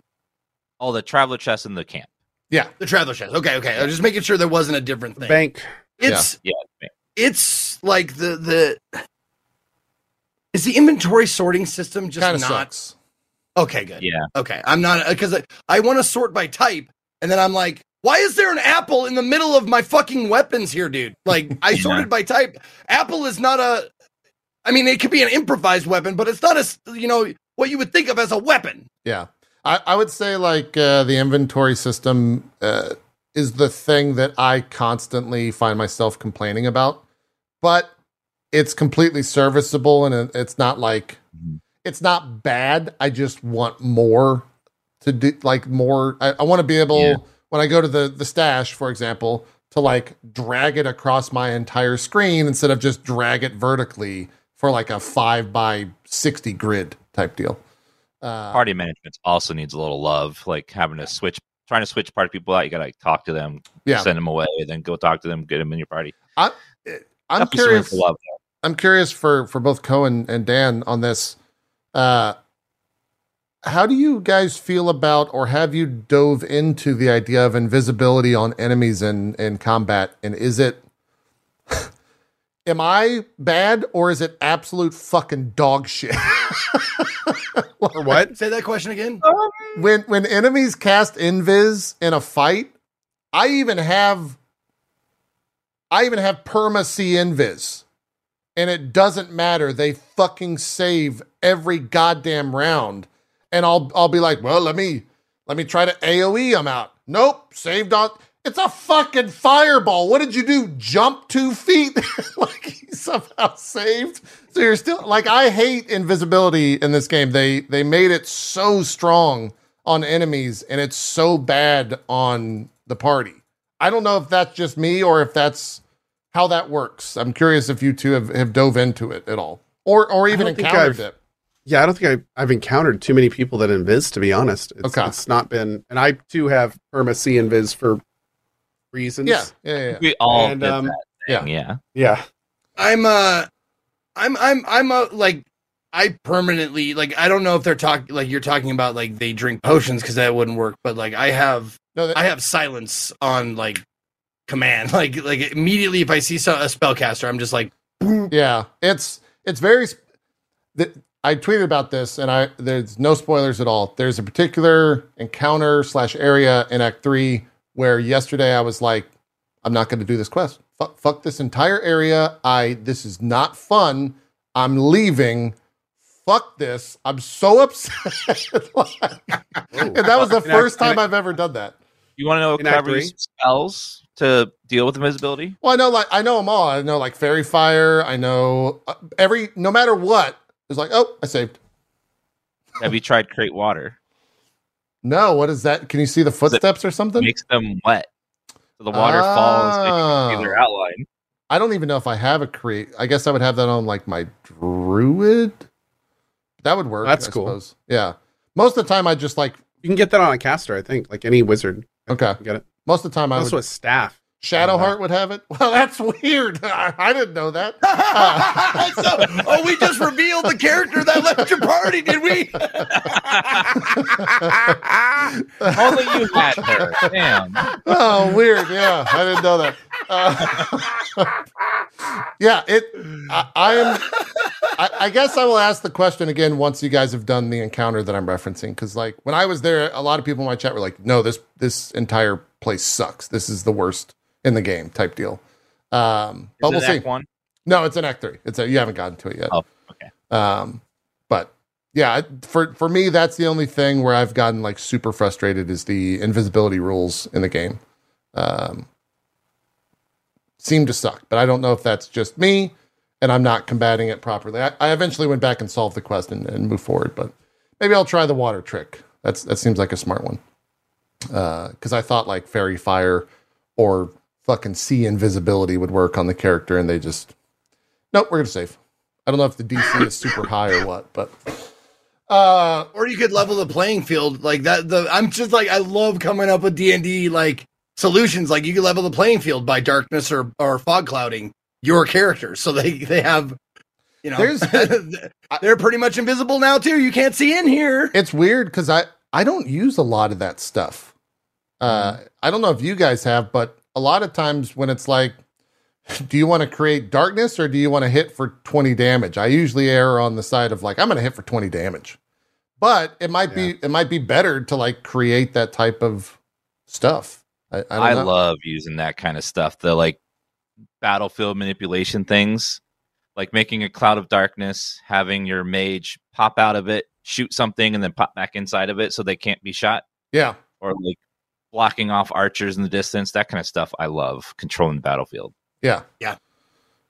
We're kind of opposite in that regard because I'm just like, No, it was it, fuck like let's one of the- go. one the- let's do damage. one of the first fights that that I got into was uh the the the opposing team was using fog cloud and I was like now wait a minute you guys just did me a fucking favor oddly enough sure. because they, they were like fog cloud on you now you're blind well sure but I can just go whoop, whoop. Yeah. No. We're we're all playing on tactician, right? yeah I am yeah Yeah. Yes. Staying on. okay. Uh, difficulty wise, how do you feel about the game? I I wish there was a harder difficulty.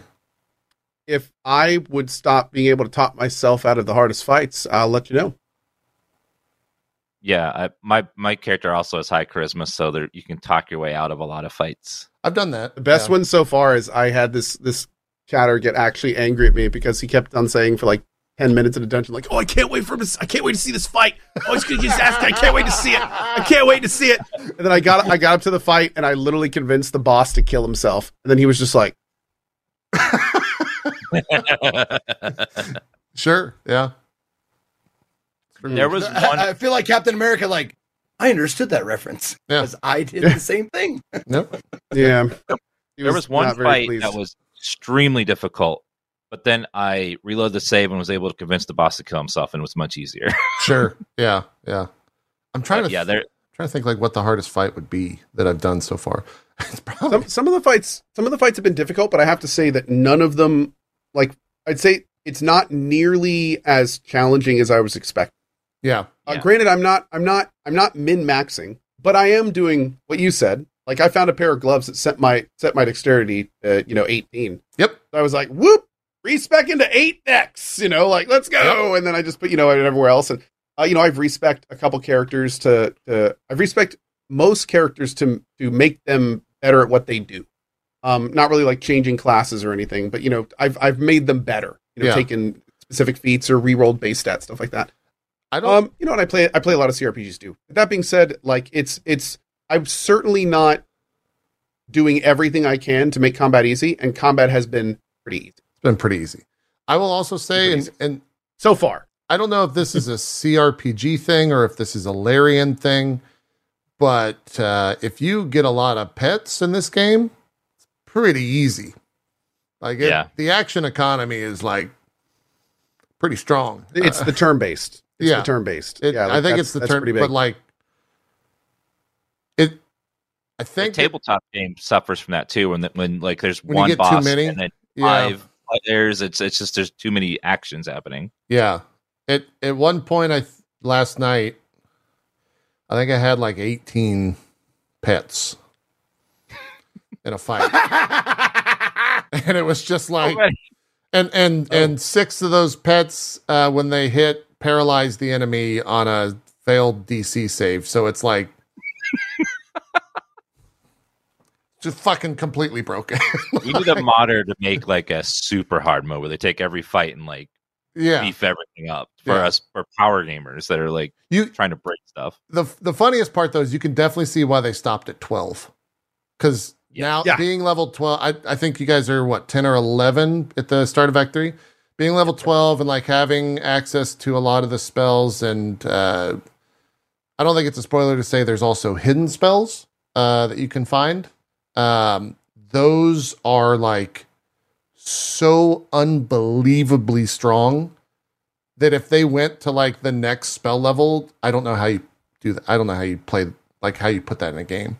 That's another D and D thing too, man. Like you get like up to like 15, sixth level, 15, 16, Like you're basically you're godlike on. you're a god. Yeah, you're a god. Yeah, yeah. It's it's uh very very ridiculous. So good to know that they that they do cap it at twelve. That's that's a a, a wise decision for And sure. And also like if you get up to like like even getting up to level, I'm sure you guys are experiencing this. Like there, there's well maybe not you JP since you're a power gamer. You're like this. I I press the kill button and the kill button kills. there is a kill button. Um, Yeah, But but I'm, I know yeah I'm aware. Uh, but like for me personally, like I would sit there and go like I have 70 options every turn for every character. Like Oh, that's very true. Yeah, yeah, yeah. I I've, definitely played like like magic missiles. Probably the most used spell on in my game. It's so stupidly strong. Uh, Mhm. Yeah. and it scales like if you get an evocation wizard, it adds your int modifier. I have an item that adds my charisma fodder, modifier to that as well, so it's doing like 10d 13 or something if I cast it like a six level spell. Jeez. so I could just machine guns motherfuckers in a fight. it's just broken. I love completely the old reliable fireball. It just it's such a good spell. It just hits so hard. It's Yeah. big AoE. Are you guys? Uh, is I there? got is everyone I got- using got evocation? spec as an ice mage. Yeah. Oh, okay. So you're everyone's evocation on Gale then. Yeah. Yeah. Mhm. You're using ice Nope. mage, Cohh. I I have somehow managed to find a bunch of items that have like revolved around ice skills. Freezing. So yeah. I actually have him like I I have him doing like ice cantrips and and a lot of ice stuff, and it's working great. There's uh, I am uh, divination spec. on Gale. Yep, because it's role play. Because it's uh, uh um he gives he gives you like basically two lucky dice.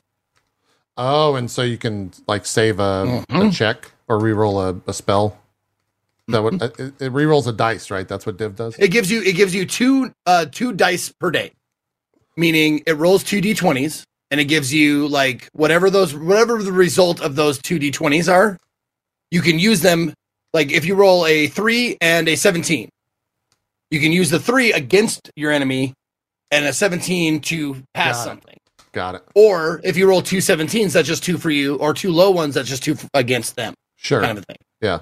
Yeah. There's there's also the we can kind of talk about the itemization in the game. Um, there are the items are really good, so much better than like most 5e items I've ever seen because they just straight up give you like subclass options. Like if you're playing a champion in this game, respec because there's no reason to play champion at all with what some of the items give you. Uh, you can get your crit down to like you crit on a 15 or something if you stack all of the items. Uh, and so it, there's a lot of stuff um, where it's like they take so much out from other classes and just give it to you on an item, uh, which is cool. I, I love that, but it, it kind of uh, kind of messes with like the the balance of it all. Um, and then healer items. I'm curious for you all. You guys still using like Act One healer items for the for Cohh and Dan? Because I haven't replaced any of those. What do you Yeah, mean like healer items. Uh, I, Like a- items that give like bonus to to like if you if you heal they get up they get blessed Dude, or they get temporary. I almost HP. never heal. I ended Really? up taking the, that stuff off. Yeah, I almost I almost never heal. I very rarely heal in combat, and if I do, it's generally bonus action potions. Um, That makes no, I sense. tend to That's just- very five e of you. It's kind of like you were. yeah, it's kind of like you were saying earlier. How you you know when you can do twenty damage, why do anything else? Like I kind of feel that way about DPS. Like if you can if you can take out enemies and or keep the fight going forward. Like you know I use a heal now and then if it's like a long boss fight or something. Yeah. Um, but very rarely, not enough to you know keep it going. yeah. And maybe I should change that then because I I still have like all of that healer gear on my healer and I don't really heal. You're right about that. It's only when they go down. Uh, or or you throw like throwing potions is so strong that you don't even really need a heal. I guess right because you just lob a potion at someone.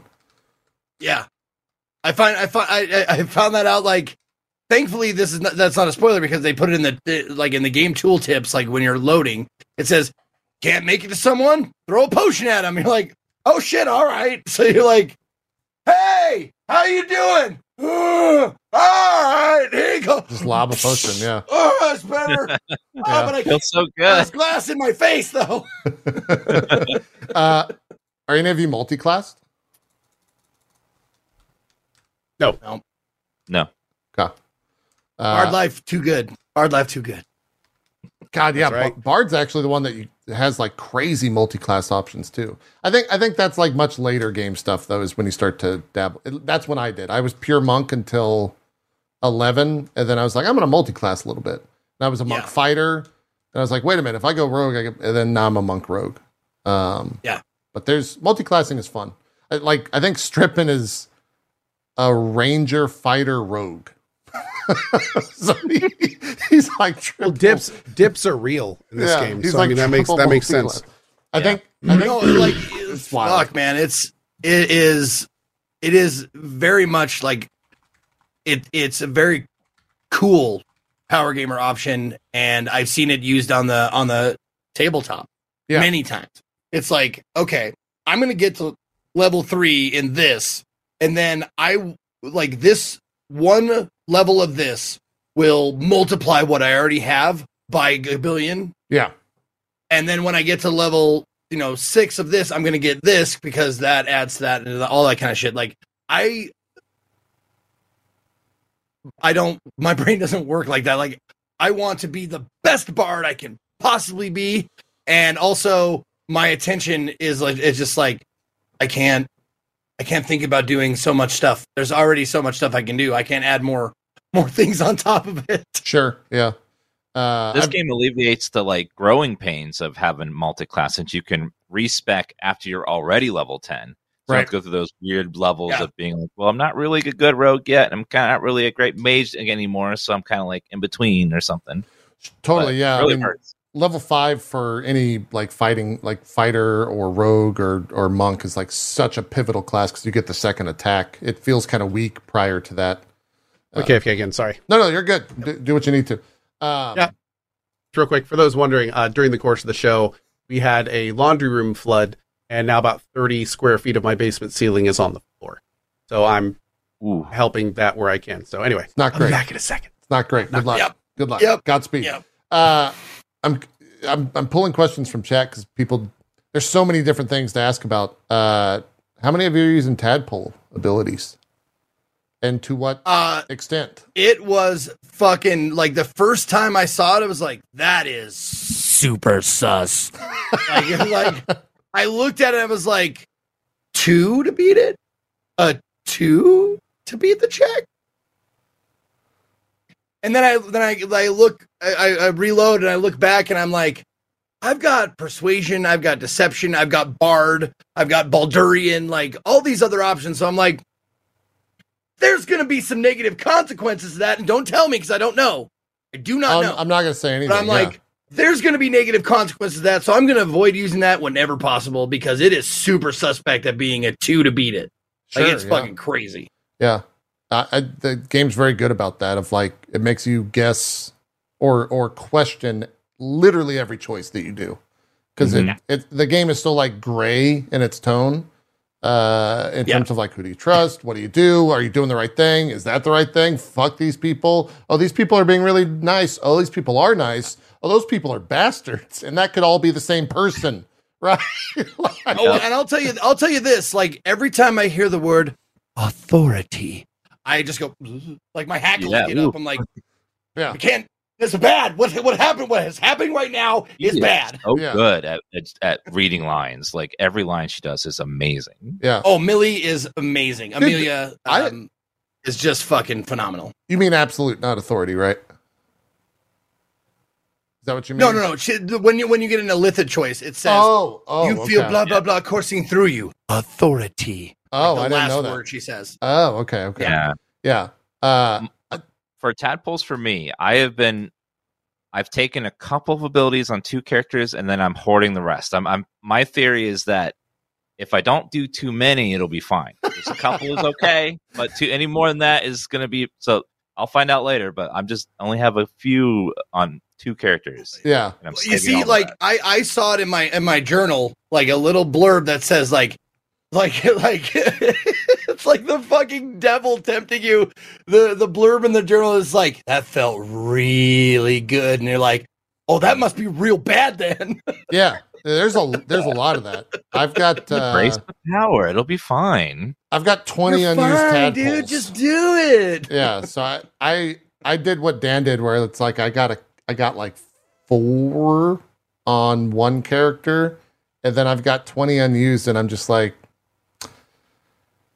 man, some are- of those beginning ones you just like i'm like They're i can't not crazy. choose that that's so good I Yeah, they're that. crazy. They're I mean, some of the later ones are fucking broken. Like just just insanity levels of power. But it's gotta not be good, right? Like the temptation is so real to like look at all that No. stuff. even the interface like every time you use one you see it like go into your brain and turn it gray and like your brain withers as you put these worms in there Yeah. the ui choice was very good Yeah. Yeah. Oh yeah. It's it's fantastic. Uh you brought up the voice acting of uh uh Amelia Amelia Tyler, is that right? Is that Amelia so. Tyler. Yep. Yeah.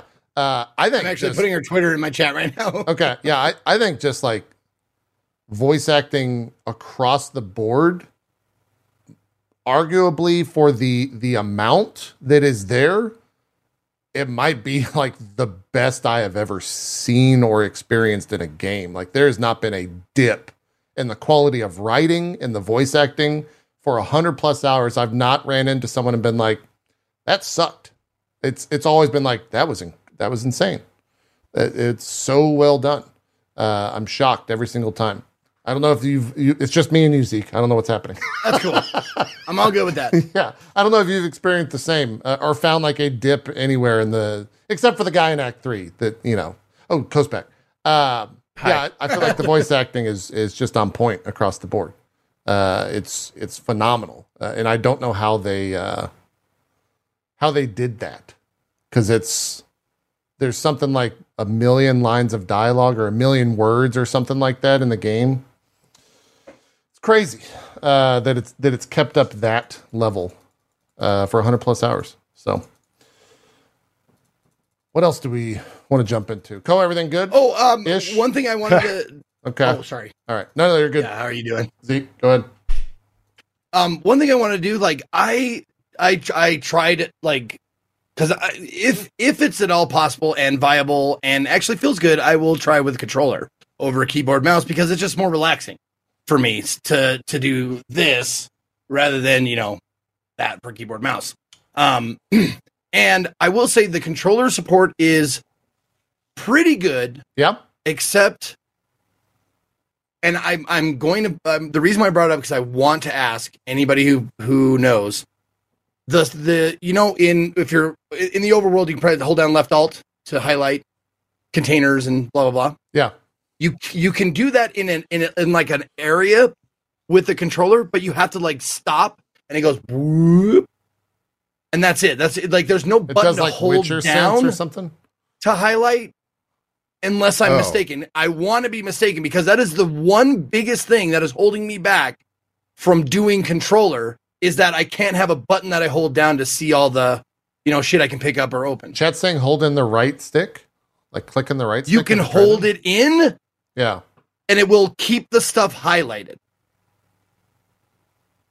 Not because there's that that sense that goes and it like it'll show it, but you have to like push out a circle. Right. I don't know. It might Okay. be. Uh, So it will stay highlighted. Okay. Okay. there you go. Cool. Then I will I will give that a shot then. Yep. Uh, we'll go through the second stat sheet here, just uh, so we can say that we did. Uh, origin character. By the way, congrats selection. to them for uh they're up to 845 concurrent Oh, yeah, players they just right peaked. now. Yeah, they Oh peaked hell again. yeah! Yeah, for It's still going up. Yeah, it's still going up. Uh, oh shit, I'm peaking. uh, Gale's the uh, the the most selected character uh, for people that did choose origin characters, um, and then he's also the seventh cause of death for players, uh, which I think is is interesting once you get down to the class choices as well. Uh, two very strong data points here due to the race choices, and I think due to the origin character choices. Uh, I think two things can be extracted. One, people are fucking vanilla as hell in the greater pop of the world. Mhm. Yep. And two, people really want to make a fuckable character because they half orc, dwarf, gnome, halfling, and gith not on the table. No. comes to. They they want the hotness of the half elf, the human, the elf, the dragonborn, the tiefling, the drow. That's it. There's But here's the thing. I don't need to see. That's, that's it. Here's the thing. This like this is it, it- there's a reason for this and there's a reason for me as well.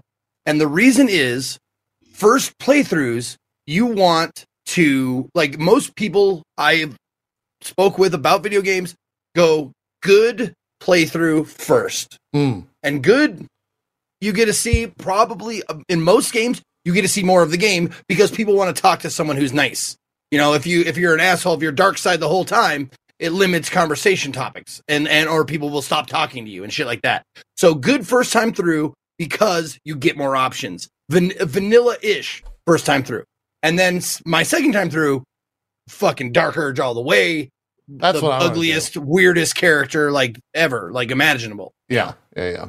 It. uh I I want I want to see, and I don't know how they could do this. They probably can't because I don't think they're tracking this info. But I would love to see the people that chose human and half elf but also went to dwarf, gnome, halfling, and we're like, what's penis C look like? You know, like, I want to see what what people were curious to be like. You know, let's just check it out. Let's just see what You what's will cooking. be happy to know that there are already mods for this particular topic. God damn it. Okay.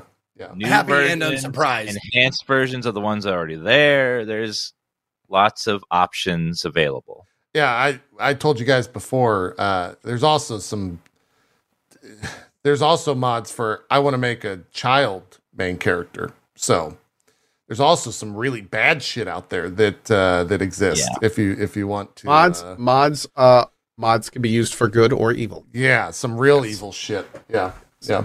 I, I Um, did see a really cool mod that lets you multi-class, um, where you can ha- go up to level 20, but no class can go above 12.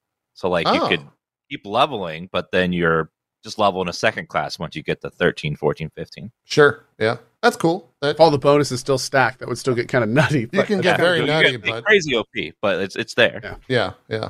It, it'll be cool to see like what mods, um, one are super popular, and two if Larian, because Larian's been pretty pro mod, right? Like they'll if something works really well for the game, they will sometimes even support it and and patch it in, right? In the past, Yeah. so curious what makes it out there and and, and what adds it to it. Uh, I was a little shocked, by the way, to see Paladin so far, especially given like you have to make I'm some not. well, don't you? Isn't it really easy to break uh, your like uh, oath? Yeah, but Not you can get you can reset it. Vengeance Oh. is easy. You just have to kill the evil stuff, which I do anyway. So Got it. Okay, Mhm. but some it- of the oaths are very easy to break, though. yeah, yeah. I was watching uh, Esfand playing Paladin, and he got into a fight. It was thirty minutes long.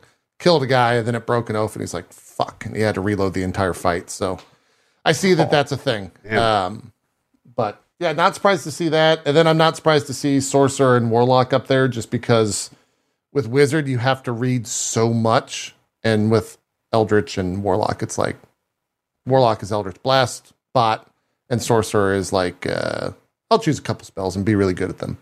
I'll get I'll People get love playing fireballs. charisma on a first playthrough to get those charisma checks, you know, on your character. That is also a great point. The top three, uh, Paladin uses charisma as well, right? Wi- wisdom Yeah. charisma, or is it Yep. charisma? It's charisma uh, strength. Charisma strength. Charisma okay. strength. Yep. Yeah. So the top, Sorcerer's charisma. top three are all charisma then, uh, with Bard right behind as well. So, and I guess if you And choose I- a subclass for Rogue, also charisma as well. And half elf, half elf is just like most versatile. Like I, I've played D and D a long time, Is that what you are? and half elf, yes. okay.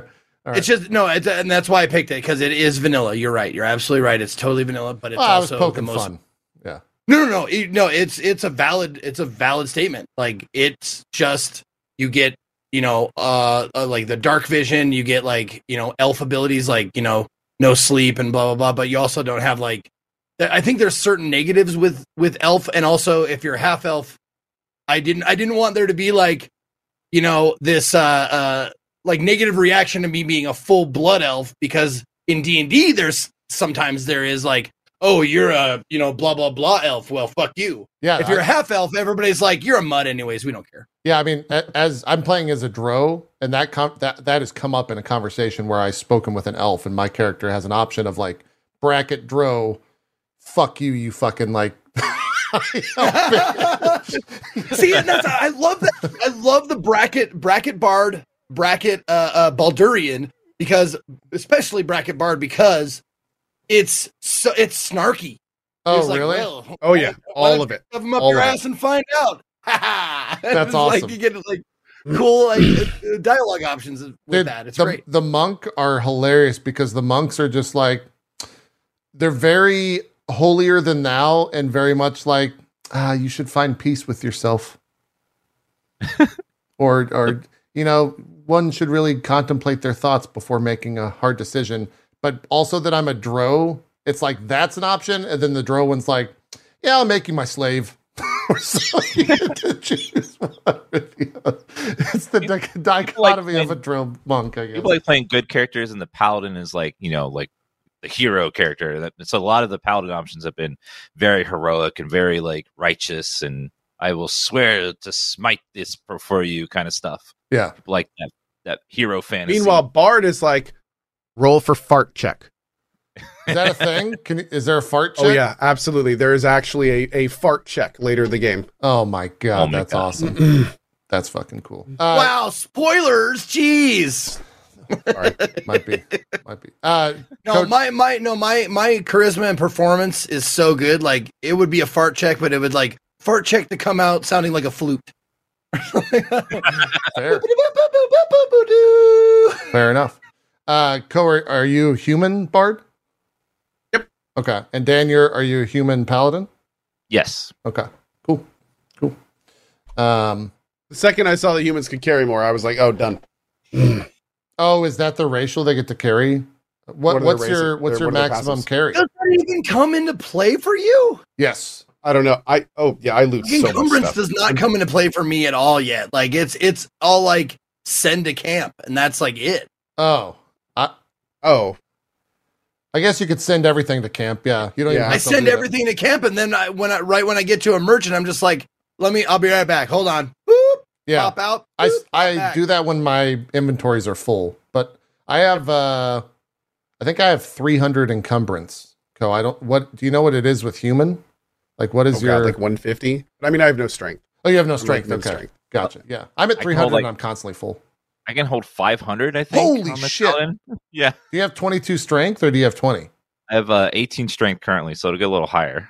Fuck, that's Um, a lot. Okay. With the Dude, human I bonus have plus eight strength, strength, and I, it's a I lot. haven't I haven't had to worry about encumbrance. Really? Are you looting? No, I just I Well, the way, everything way that you're camp. looting is makes Everything to sense. camp. Yeah.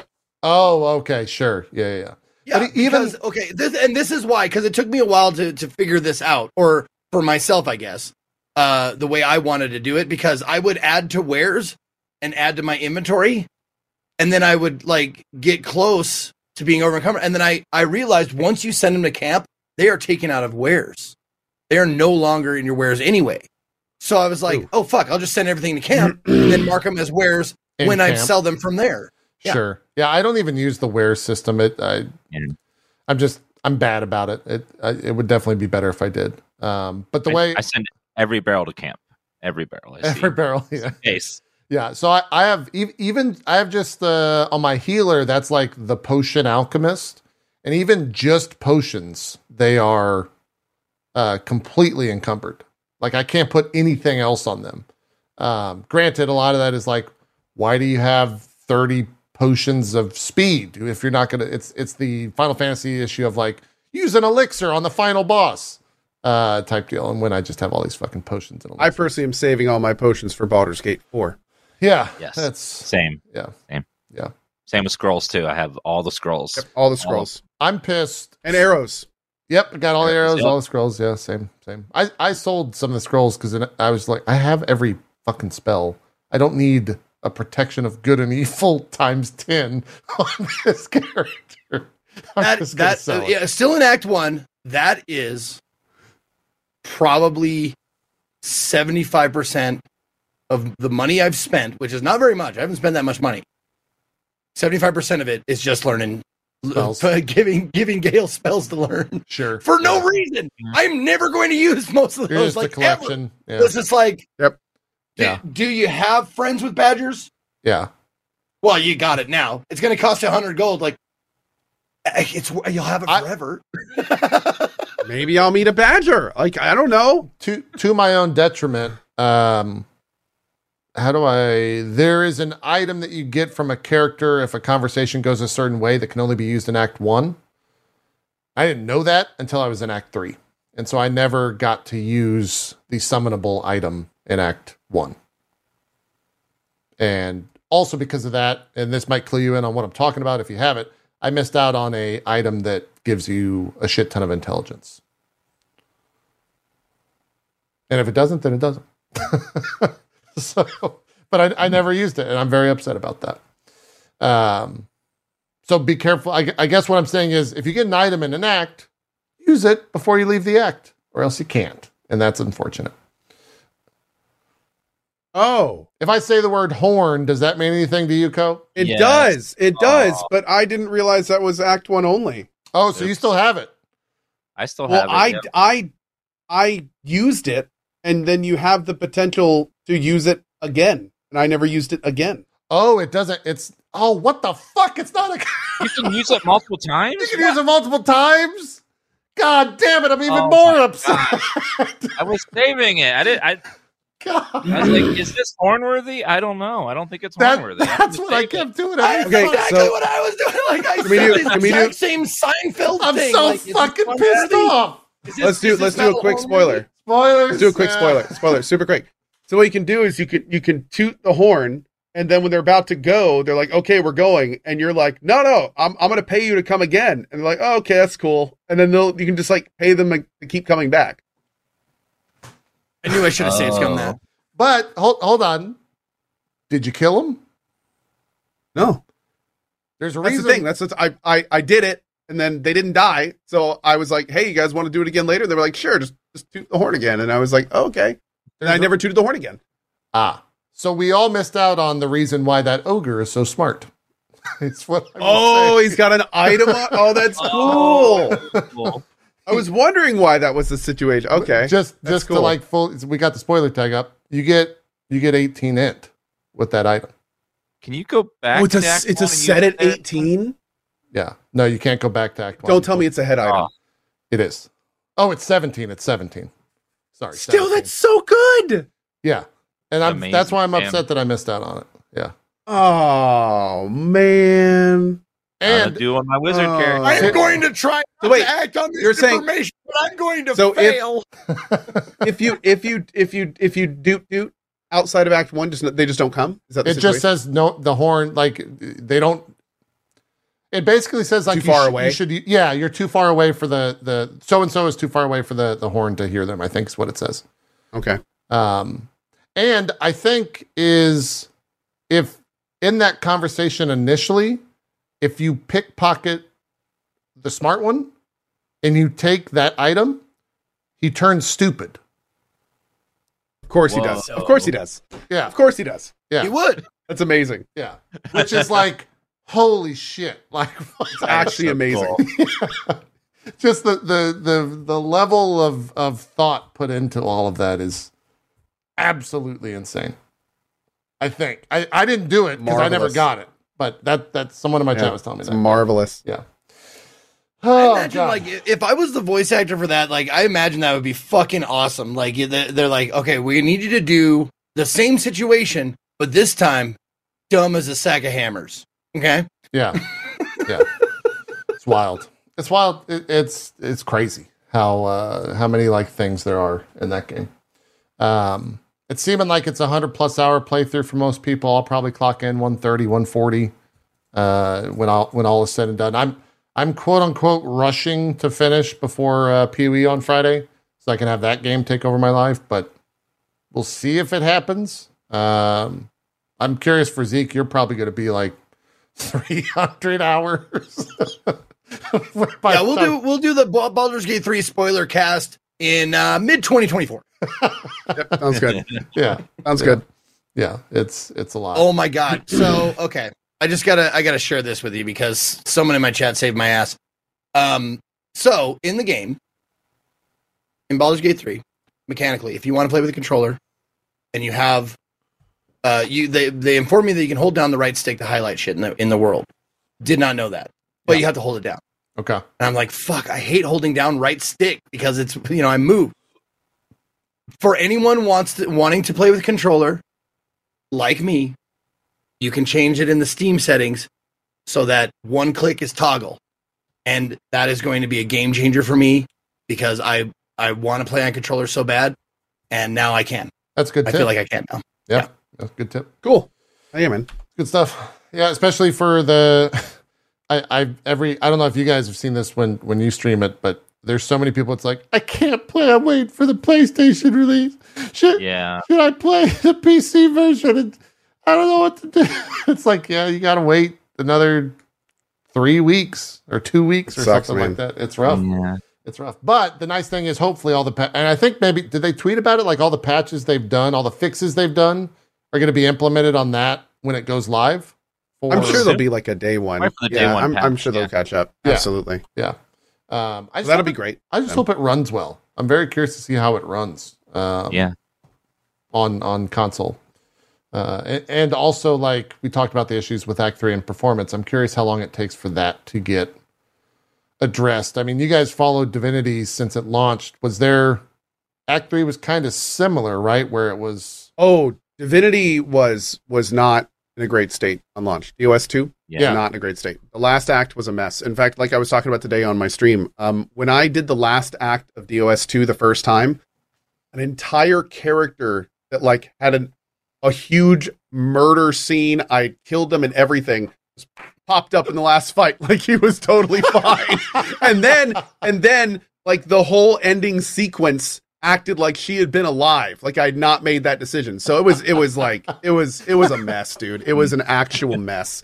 Uh they for the record and They so people it. understand they not only fixed it they locked it down. Us2 is in a great state now. Um it's it's just fine. And uh from the people that i've had finish Baldur's Gate 3 the general consensus is there are definitely bugs in in the third act. Um some of them will interrupt quests but the meat the meat of the game is generally okay Yep. um, you know, I have not heard of too many people having any major game breaking issues, uh, you know, involving things of that scale Cool. uh, in the last area. So yep, yeah. I'm eager to I'm eager to see it all like come together. I guess I'm yeah, I've already started my Starfield countdown. So as long, you know, I'm trying to. I saw that, I, yeah. I think I want to get it done. I want to get it done before Starfield if I God. can. But if I can't, then then I can't. I mean, but, see what we do. hey, let's continue the news. Uh, two hours into the show, we just Second news story. Oh fuck! That, that's right. We never That's right, officially yeah, like, we switched st- over, did we? started the news, and it's just like, ah, fuck it, let's talk Baldur's. I mean, look, that's Baldur's Gate in a nutshell. It is. Uh, we cannot say, I think, as a group, uh, and as as like a industry, like it's definitely taken over the industry. They're all time players on a second weekend for a single player RPG. That's unheard of. Like that doesn't happen. Yeah. Uh, the word of mouth right now on the game is insane, and so many people are jumping into it. Um, The uh, funny enough, like this is this is the first time in my ten years that I've ever gotten after a ninety plus cyberpunk release. After all that stuff, this is the first time in ten years that I've gotten into the the top ten of biggest streams in a week. oh It yeah, was a freaking CRPG. that's. I was kinda like, what timeline is this, man? Like Yeah. of every game I've played, of all the triple A's, of all the popular, like a CRPG. Yeah. It's just like that's wild, man. Never would have been on my bingo card, man. Crazy. Do, I'm trying to think how to say Eight hundred and fifty-seven thousand people playing right now. By the way, Yeah, Damn. they just beat their max today by like forty k, and it's still going up I mean, as we get into, you know, weekend. this might sound like shade, but it's just another way to gauge uh, interest in the game. When an embed streamer is rocking forty six thousand at ten p.m., you know that that game is like fucking crazy.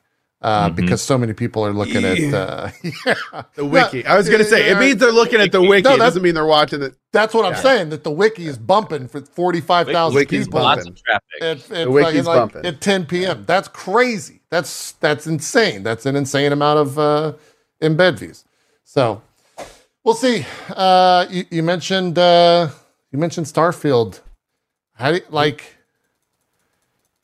Obviously, the comparisons are going to happen. They're already happening, and the game's not even out yet. And people Yep. are, are setting Mhm. the expectation of like so many games. I think that are going to release from now on are always going to be like, yeah, but Baldur's Gate did did that.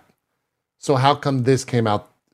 If if Starfield like launches and there's any sense of of performance issues or just crazy rampant bugs, it's I don't know how the internet is going to react to that. The interesting thing here is looking back, it was a brilliant move for Larian to bump it up by a month. Yeah, Mhm. Because what's going to happen is people are going to fundamentally be able to take their time, take their time with Baldur's Gate 3, see how good this game is, see how amazing this game is. And then you I mean I hate to say it, but then they're going to use that as the bar for Starfield. yeah, Starfield no longer is coming in with like you know, overhype. It's coming in with a, oh, you need to meet expectations. like you need like this is your your your your your challenger is, you know, a potential game of the decade for a lot of people. Like one of the best games ever made, people are throwing around. Yeah. Um and it's kind of like and now you are the next game up. That you know, it's it's wild, man. It's a Smartest thing Larian could have done. it's definitely the smartest thing Larian could ever do. And I, I think on the other side of that coin, it's it's the worst situation for Bethesda to be in. Like all of It is- our all of our conversation Dude. we had about like comparisons and people are saying like AAA games that like Starfield is the first litmus test. Like that is the game that will be held to that standard first. And that is the game that was already going to be ripped Yeah. to sh- shreds and and picked at with a fucking microscope because it's a Bethesda game. Like it doesn't get bigger than that. Dude, if Starfield is a flop, it is going to be possibly the most epic flop that the gaming community has ever seen. I'm talking about like surpassing Cyberpunk. Yeah, bigger like than if Cyberpunk, Starfield yeah. if Starfield comes out and it is a buggy, unoptimized general mess, like first of all, every, I think no no self respecting gamer is going to have continue to have um, any type of of yay Microsoft's buying companies feeling anymore. Like that's gonna that's gonna God, disappear. there's so much then, writing then after that, totally Bethe- right. the Bethesda, it's like a row of dominoes. It's like Microsoft faith gets knocked over, Bethesda faith gets knocked over. Like uh, it, it's just gonna be it's gonna be amazing. I personally am, am cozily in the cautiously optimistic boat because it got delayed. They know how much is riding on the line. I am hoping that our buddy Phil isn't going to have to make his second apology tour well, that's after Redfall. that's Um, the thing. But like, it's like imagine if it's imagine if it's the good. copium is real. Im- Yeah, I was gonna say. it's I was gonna good. say. That's the next part. The next part is like, if it's Like, good, that's goose. then I got this is gonna be- goosebumps saying yeah, yeah, yeah, yeah. Like I, I think I speak for many people when I say that we're going into Starfield with tempered expectations. We know, we know Bethesda's roadmap. We know what happened with Redfall and Microsoft. Like, I think we're going in and we're like, we know we've seen the, we've watched all the Starfield previews. We know what this game's about. If it runs well, it's not a buggy mess, and it delivers on what we've seen. It's going to be a fine game, and hopefully, we'll surpass some of our expectations. The issue is that if they're pulling a Cyberpunk. Yeah. The issue is if they are showing us all the good stuff, but then all the other stuff is not what we saw, which is essentially what Cyberpunk did. Like their Here's- demo, to, for those who don't remember, the Cyberpunk demo was pristine. yeah, it was Like what they were showing people at the cons and stuff looked phenomenal. It ran great. Like no pop in. Like it was great. So, so you know, the hope is that we're not running into that situation. Yeah. Yeah. Yep. It uh it, and like it's wild because my brain is already doing the the comparisons. One of my favorite things, this is a total streamer take, but one of my favorite things about Baldur's Gate 3 was that the game launched at the same time for everyone. Streamers couldn't stream it until people themselves could play it. Now, streamers we had the ability to download it early, so we weren't sitting in a download queue. Mm. So ma- it wasn't an exact launch. But the fact that when we started the game, people in chat were starting the game is unheard of in this industry. It is so rare for that to happen, and I wish it was And like for it that. to not be a bad thing. and for it to not be a bad thing, yes. Yeah. I, I wish that was the fucking standard because here's what's going to happen with Starfield. There's already early access that you can buy into. 100% streamers are going to get access to it. I'm sure people on this broadcast, maybe myself, will get early access to it. And that's going to shape the entire conversation around that game before it even comes out. I just wish that every game was like, all right, you can stream it when it launches at this time. But Larian was in such a unique position because there was no street date to be broken. There's no physical copy of the game to get out there early that happened with like They had full Tears of the control they of had the situation. Full control over everything, and that is like impossible in today's industry. Like Starfield, Starfield will most likely leak. There's no way it doesn't. I will be surprised if in two weeks we're not hearing about some mom and pop shop that has sold that game, and people are playing it, and there's spoilers everywhere. Um, and that's what I wish was like the norm within the industry is that everyone played at the same time because I I don't like how a lot of times reviews will shape the conversation. a lot of times streamers, content creators will shape the conversation, and like that conversation can be so bad when we're running 4090s at the best hardware, and we're like, oh, the game's running great, it's fantastic, and then Billy Bob gets it on like a not 4090 machine and it fucking crashes the desktop in the first five minutes. Hey, again, right back to Cyberpunk, man. Yeah. I mean, here all the streamers were playing on their top end of the PCs. The game was unplayable on previous gen consoles, which made up a large double digit percentage of the player base. Totally. Yeah. Yeah. I 100%. like to talk about Bethesda. Let's do it. okay, let's do it. Dan, please, your TED talk. I am a. I've always been a massive Bethesda fan, and I have to clarify as people don't understand. Uh, there's Bethesda Softworks which publishes games like Redfall and stuff, and there's Bethesda Game Studios that makes Skyrim and Fallout 4. That's the only two games they've made in the past 10 years. They didn't make Fallout 76. So the studio that's making that made Skyrim and Fallout 4 um, are making Starfield, and Bethesda games. I've been through Oblivion's launch. Elder Scrolls Oblivion was one of the buggiest, most broken games ever. But something about how Bethesda makes a game, they make it unlike anyone else. Their games are just have this undescribable magic that lets you fight through the bugs and the glitches because there's just some unknown quality to them that makes you want to experience them despite them. There's something about You could say they just work. different. Yeah. They are it is something about it that is it's hard to describe. Like Morrowind, Morrowind, Oblivion, Skyrim, they're fine games. Like they're okay. The basic versions, they're fine. But what makes them amazing is you can still play Skyrim 10 years later and have it be an entirely different experience every time because the modding community behind these games are absolutely insane. They make the level of mods that you would never see on any other game, whole other new games, like within the engine and stuff.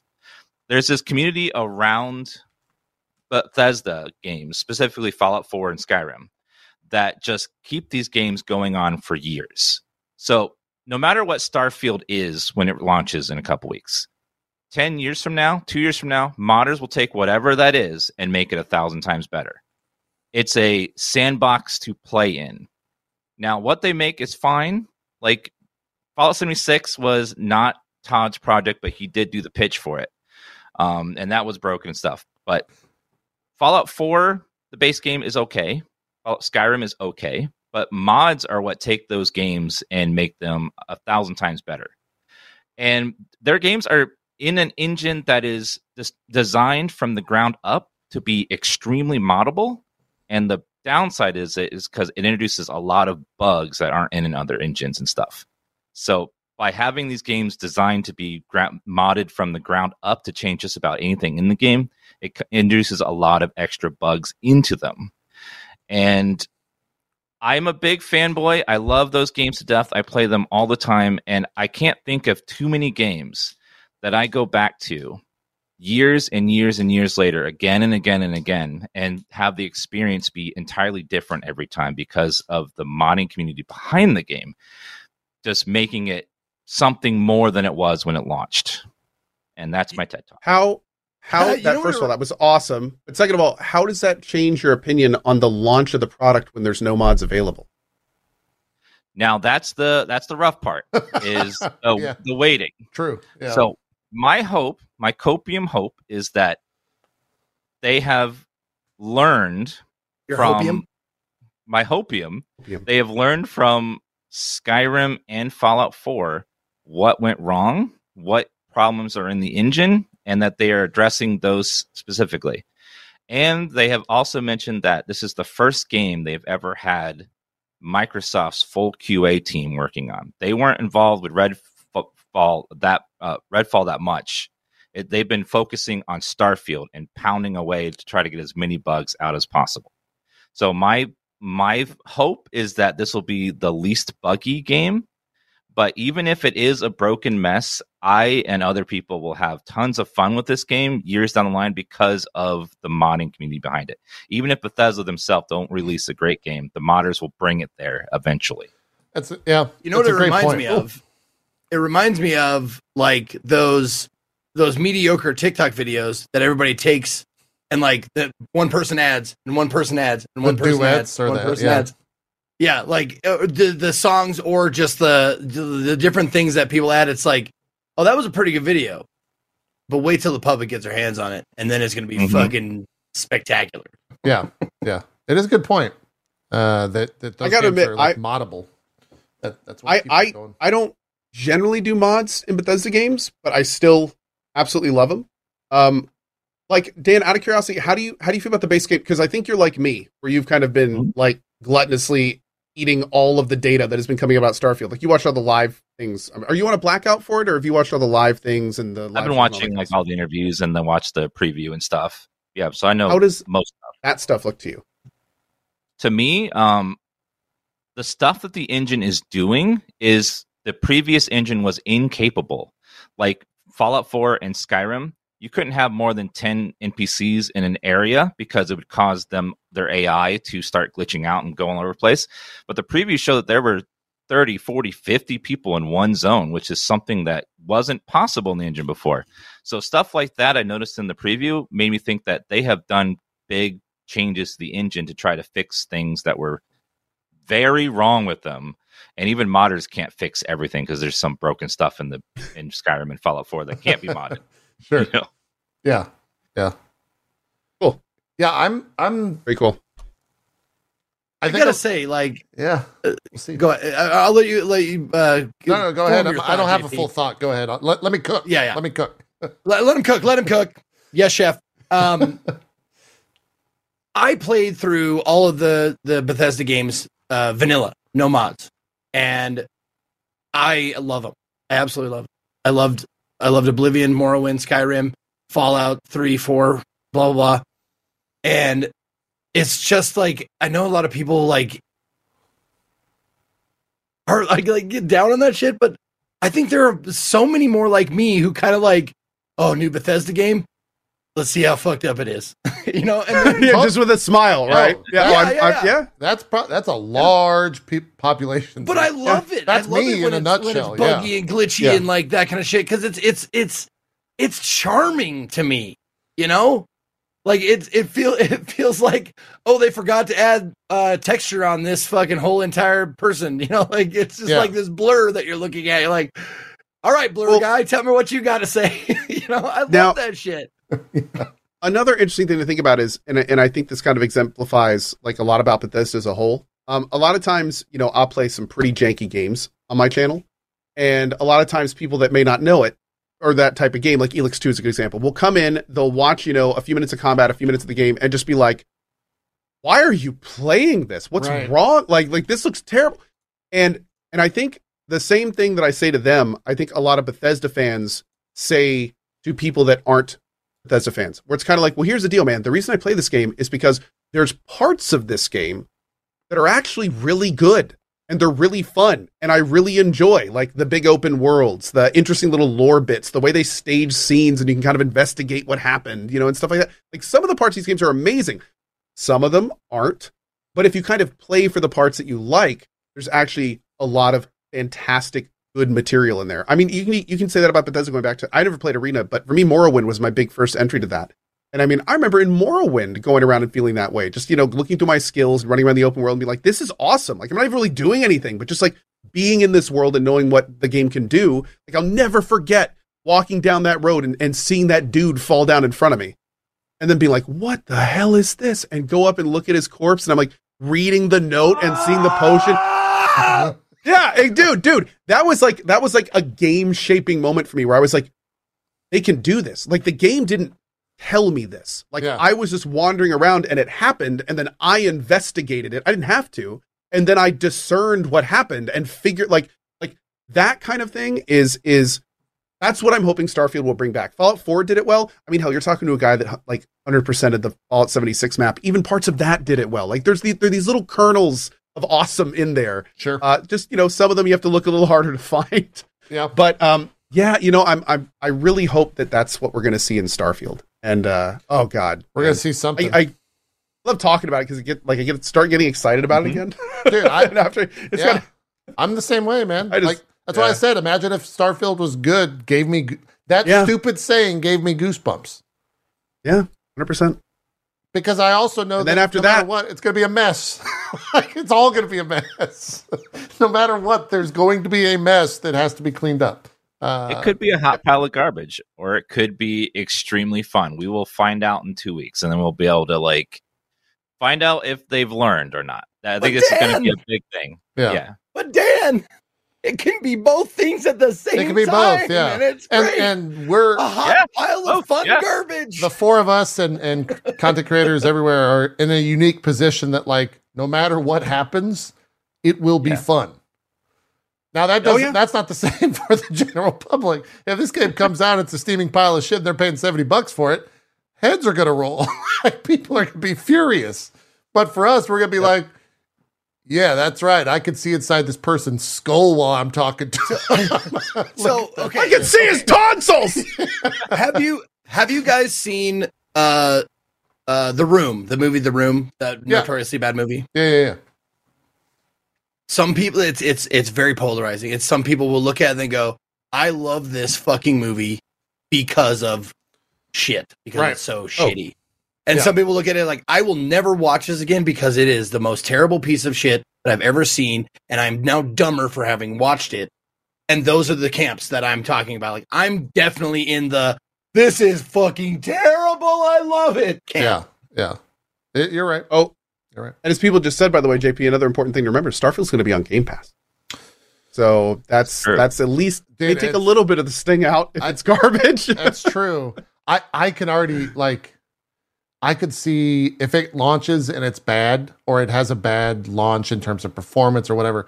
I could see the cries for like we're gonna boycott Game Pass, and then you're gonna get like everyone say like uh, make sure to unsubscribe to your game, tell Microsoft vote with your, and it's just I Oh, can God. I can already see the like the multiverses that kind of exist out there, and it's so exciting. It's so exciting to just get ready for that and see all that happen from from our our unique position as streamers and content creators. So, yeah, Why do we not hold other developers to the same standard? Cyberpunk had some amazing aspects to it as well. Oh, I think I think we've talked about that on this show. yeah. Before, you, where, welcome where- to Dropped Frames uh, for your first yeah, I know. I mean, like, and yeah, I we've we've all like it. I think I Cyberpunk's a little bit different because you know CDPR actively tried to lie to people, which is a again a bit different than what we're talking about here.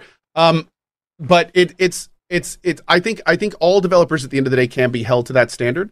Um, but funny enough, that actually is a good segue into our next topic because what's happening a month after Starfield, the Cyberpunk re-release is essentially Yeah. happening. yeah, I mean, Yep. they're they're not only releasing new content, they are basically reinventing a lot of the base game. They're adding in even more features that they promised would be in that weren't.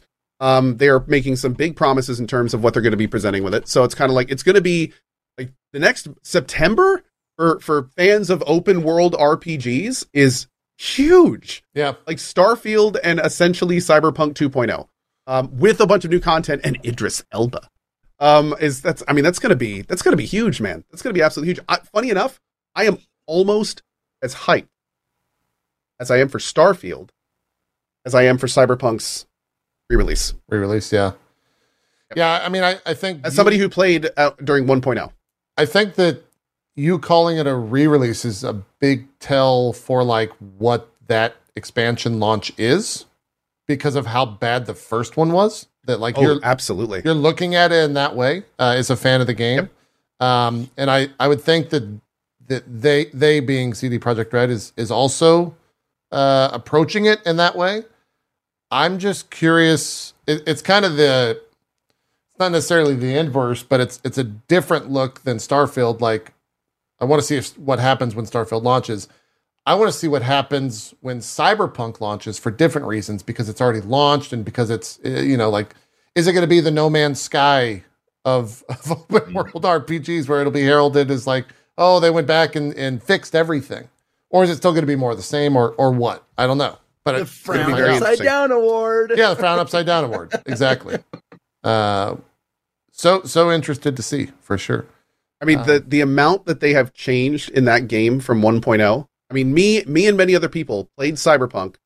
M- most many like me to 100% pretty much, doing everything you could do when the game came out and then we haven't touched it since. the amount that has changed in that game from that point, from fixes to optimizations to additions to changes to balances to straight up additions, and then to have this huge next patch and then to have an expansion on top of that with new endings. It's kind of like this is this is uh yeah, potentially really, really, really big for that game. Um I don't think it'll ever be a No Man's Sky though. You don't think they'll redeem it that I, much? I don't think it'll I I Just because of how it the pit- releases? the pit they fell into was a lot deeper than No Man's Sky. And I think I speak for a lot of people. I'm a CDPR fan. I love CDPR, love Witcher 3. It's going to take me a couple games to get like to get them back to even kind of close Yeah. to where they were before. I mean, that was that was a that was a catastrophe, man. That was like a combination of poor delivery, of of outright obfuscation, of in some cases lies. Like it was it was about as corpo as you could get. Yeah. With the CD with the with the Cyberpunk release, and this is coming from someone who loves them. I mean, it's just you just got to admit what's there. So, I mean, don't get me wrong, saving Cyberpunk would be a fantastic first step. But like, think about their next big release.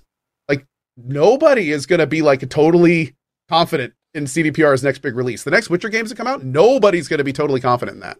So, Th- like, they're yeah. going to need a few. They're going to need a few big projects that really kind of show that they're still in the game. In my opinion, at least, it's not going to take one huge update to this game. Unfortunately, yeah. I mean, with The Witcher Three, like when they when they only had released Witcher Three, people they were like on the confident list where you hear CD Projekt Red, you think, "Wow, it's going to be an amazing game." But now they've Exactly. dropped down to the way people are thinking about Starfield with Bethesda. They're like worried, like, "Oh God, is it going to be broken? Is it going to be?" They're not showing it. They're uh, we're worried about it. So it's going to be that like we're going to have to you're going to have to prove it. You can't we can't rely on your word anymore. We ha- you're going to have to prove it to us by showing us with this like update Yeah. that you have learned and that you're going to live up to the expectations we had built for you. And what's even crazier, Dan, is not only I echo everything you say, I would say they dropped significantly under where Bethesda was. Because not only did they not deliver, they tried to then like push an unfinished project. They tried to, in some cases, lie about what they were selling. Like there's no Bethesda product has been pulled from the PlayStation Store.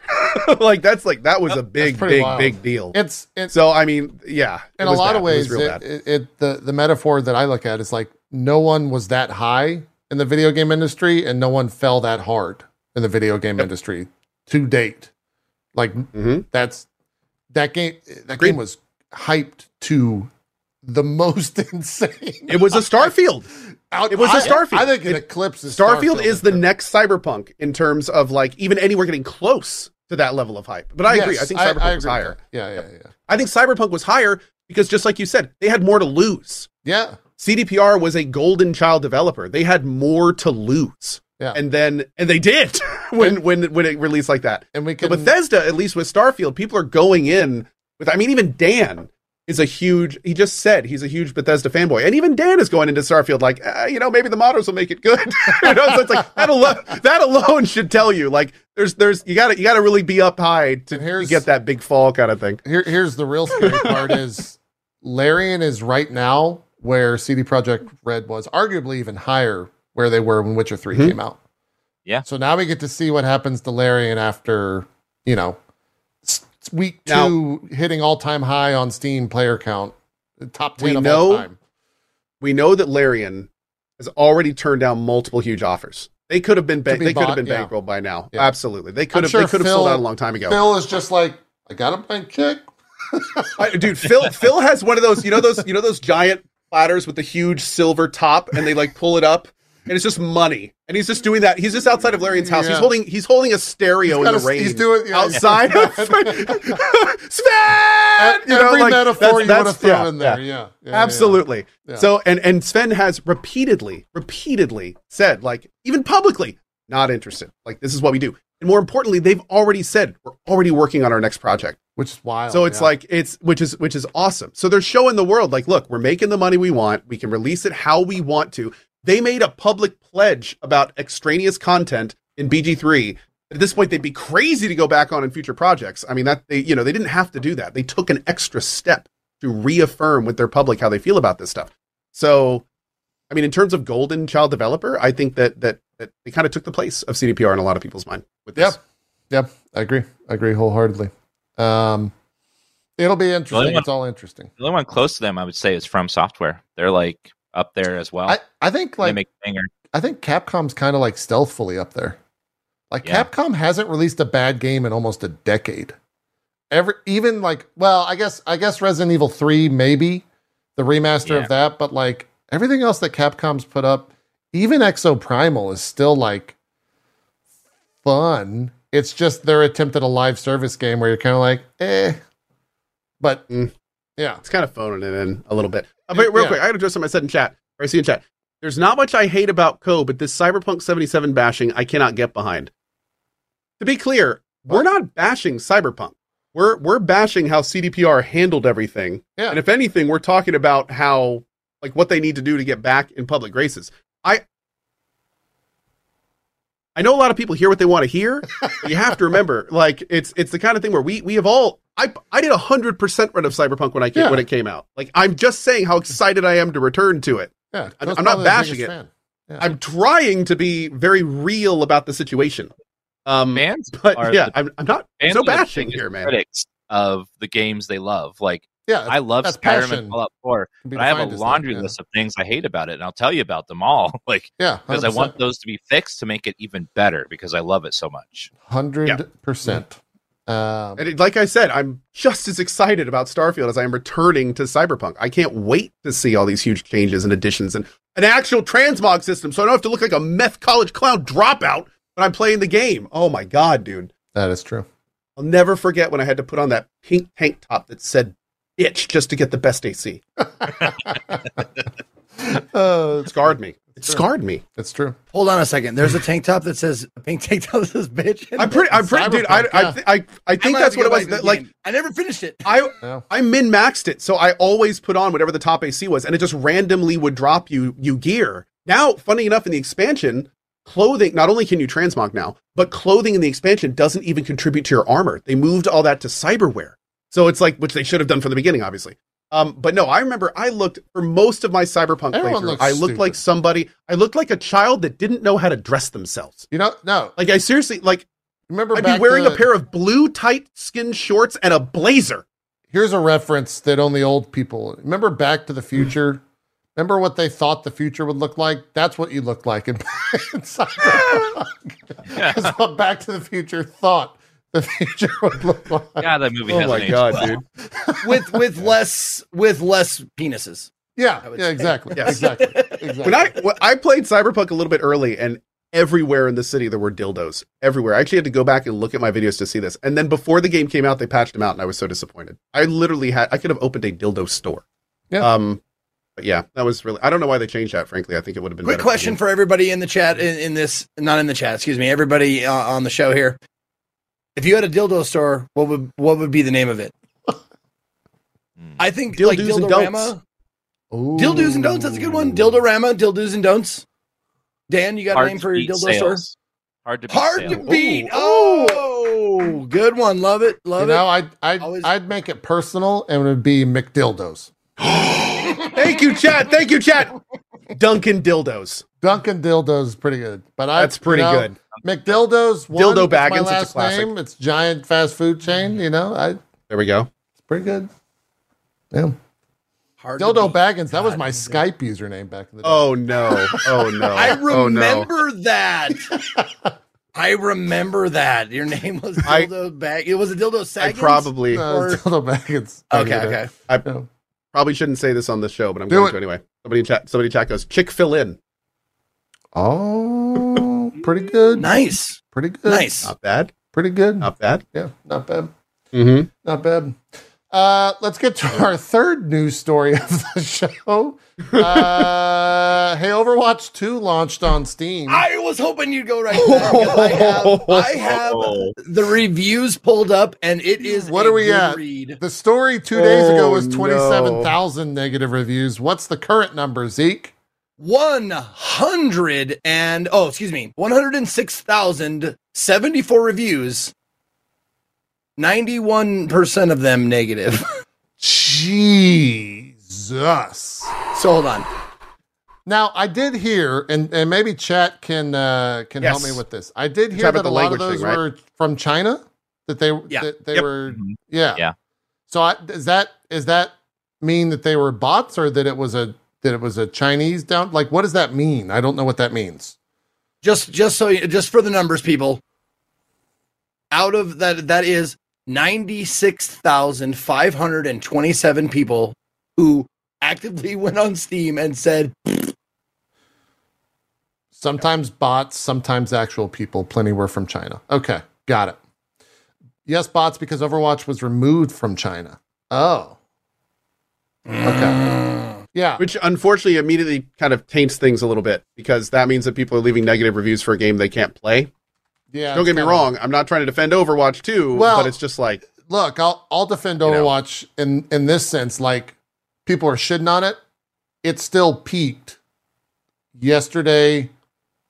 It's seventy one thousand people. Friday, it's seventy five thousand people. Right now, it's sixty seven thousand people. Like people are still playing it.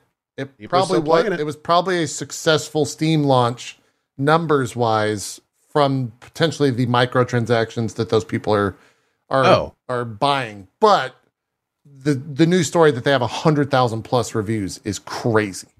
That's wild that, that that many people are that upset.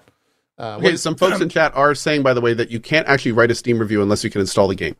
So that's it is free to play though, so Yeah, but I mean, if the reviews are saying they couldn't play it in the game. If they couldn't play it, I then mean, yeah, they- yeah, okay. they, wherever they are, they're able to play it. Yeah. So you know, that's yeah. Dan's a huge Overwatch If I fan. may. He left. for your, for your for your entertainment Let's hear it. some reviews just a few Okay, the people who make overwatch porn work harder than the people who make overwatch I saw that was the number one upvoted one. Yeah, yep that's good. I don't know which Blizzard treats worse, its players or its female employees. Holy shit. Jesus. Uh, this one is just an ASCII of a person squatting and taking a poop. that's to be fair. That's a that's a great point. Oh man, Uh, another ASCII of just one raised middle finger. it's great. Um, Another good point. uh, big mistake coming to Steam. Now you have the whole community critiquing your game accurately for all Steam users to see. Yeah, true. True. It uh I, I was watching uh Seagull had uh he did a sponsored stream for the um they launched a new thing called Invasion, I think, for this. Uh it's like the story element or something that it's 15 bucks to buy in game, blah blah blah. And uh Seagull's doing a sponsored stream and they're getting to like the end of whatever this mission is and they're fighting like a big boss and everyone's getting very uh, excited and and you know like they're they're getting ready to kill the boss type deal and it's kind of a close fight and in the sponsored stream they have it was one of the sponsored streams that has a chat triggerable alert Oh and no. so when it triggered, it's a full screen video that plays, completely blocking out the gameplay. And it's John Cena talking about how they need to get in and like save the invasion from like the the uh, the Omnics from attacking the city, and how you need to get in there and tweet hashtag Overwatch two whatever to make sure you could save the city. And it like comes back to the screen and they've killed the boss. Oh my god. they've missed everything. it's, that's the best thing I've ever seen. It's so fucking funny. It's just perfect. oh, it's just per- it really just screams like, man, don't don't fucking do this for content creators. Don't put full screen videos that are Oh, triggerable by chat. Man. Don't do Oh. that, man. It's so bad. It's so, the clip is hilarious if you want to watch it. It's I think it was on uh just go to Seagull's chat. It's probably the most viewed clip there. I was gonna say, let's please not play that ad on the show. No, no, I'm not going to. I'm not going to. But yeah, go, go watch the clip. It's hilarious. It's funny as fuck.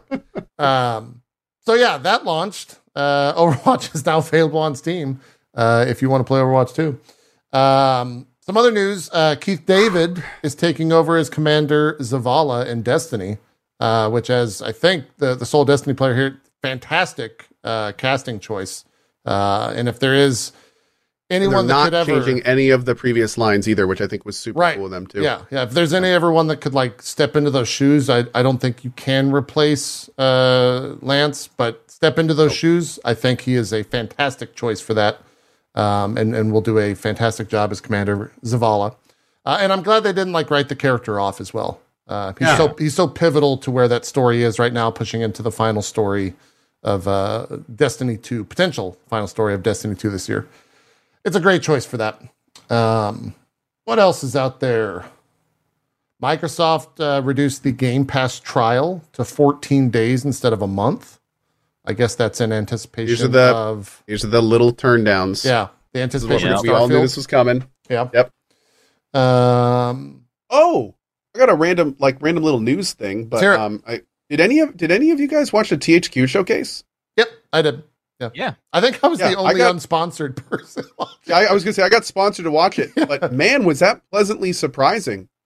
They had Like, a lot of stuff. Oh, dude, the Yeah. showcase was great. There was no host. It was just like trailer, trailer, trailer, trailer. Really awkward, weird commercial for Trine. Trailer, trailer, trailer, trailer, which was great. Dude, that was Um, like the uh, diverse, the DEI trail, the most DEI trailer I've ever seen. Like it was. No, the the part the part that killed me is when is when Goth girlfriend walked in and the guy like gets on his knees and hands him the controller and I was like, what is y'all's relationship Yeah. like? And then- like well, then the oh my lord! The fucking uh, uh, who's the Pizza uh, Man. Yeah, but who's the old porn star? What's the Ron Jeremy? The pizza, Ron the Jeremy? pizza guy walks in. Dude, he looked exactly like him in the trailer. It bizarre. I see a lot of Ron Jeremy and that did not look like Ron. Oh Jer- no! Uh-oh. You need to go. You need to go look at it again. You need to go take another look. No, but- that was a weird ad for sure. Yeah, Uh, but but the show itself was great, and I mean Titan Quest two, awesome. yeah. Uh, the so. actual TMNT Last Ronin, super cool. La- uh, what is it? The Last Train or whatever that is. Looks Yep. like a cool like frostpunk historical thing. Uh, new out Outcast, Outlast. That looks really cool. Yeah. Um, they had the the CNC revival, which is not CNC because EA still owns the rights to that. yeah, that's But Conquer that apparently had a That's what that is. that is a free to play weekend this weekend, by the way. If anyone wants to try that, it's still I think I you can still that. try that for a little bit. Barry said that the demo unfortunately was really short, but it was good. Hmm. Um, and then the Gothic remake, we got to see more of the Gothic remake, which is was just shaping up to look awesome. So yeah, that was actually a, a surprisingly solid, super fast. It was only like half an hour, Yeah. and It uh, was yeah, 26 minutes. was- it was very fast. yeah, Yeah. Yeah. It- it but was I a mean, it was just showcase. content the whole time. It was just yeah, that was great. It was definitely good stuff. Uh, We need more of that from developers, to be honest. Like Totally. what we're working on. Absolutely. Uh, we we only have 20 minutes left in the show, uh, and maybe it, it's big enough news that it might be worth inviting someone from uh, that side of Twitch and that world of Twitch. But uh, Rockstar buying the FiveM uh, folk is crazy, Yeah. uh, and could be really bad or really good, or maybe a little bit of both. I don't know. I'm worried they're going to try to monetize everything. Like oh, you're gonna try 100 to- percent buying a server. You're gonna 100 percent buy a server through them, or pay to play on a server, and that's gonna go through Oh, the can you- Rockstar account. A lot of people do not know some of the stuff you just said. Can you Yes. back up and kind of explain what that is? Let me. Uh, I will pull up the thing, uh, and we can we can read through it together. Basically, uh, GTA RP is the short of it. Yeah. Yeah, yeah. They they bought so in order to play any GTA uh, RP uh, server, you have to install a uh, a mod called FiveM or RedM, and it's kind of a platform that all of these um, GTA RP servers use. And so instead of buying the servers, Rockstar bought the mod team essentially that kind of utilizes all of this or, or helps utilize all this stuff. Um, and in the past, I want to say they also shut them down uh, or or did something to them legally, and so now it's like, yeah, we'll just buy them, and so that's what they did. Um, obviously, no actual uh, information or changes or announcements outside of them being purchased, but there came some other stuff uh, this past, I think it was two weeks ago, in like a earnings report that there is a quote unquote massive game uh, coming next year from uh, Take Two. A lot of people are thinking that's GTA 6. With them announcing this, if GTA 6 launches with like a play on our RP server type deal, could be absolutely ginormous. Uh, Even as part of the game. as part of the game, yeah. Um, and would only uh, grow the idea of uh, what GTA Online is. If you're, you know, if you're having to get a subscription for that, for example, to play on all these RP servers. Um, while I think a lot of people believe that those things are only played on by content creators, those things make like Oh. millions of dollars from people getting not content creators playing on them every single month, year, whatever. They make a fuck ton of money. Um, so it makes sense for Rockstar to like own that piece of the pie and, and monetize it. Want it to be under their umbrella. Yeah, yeah.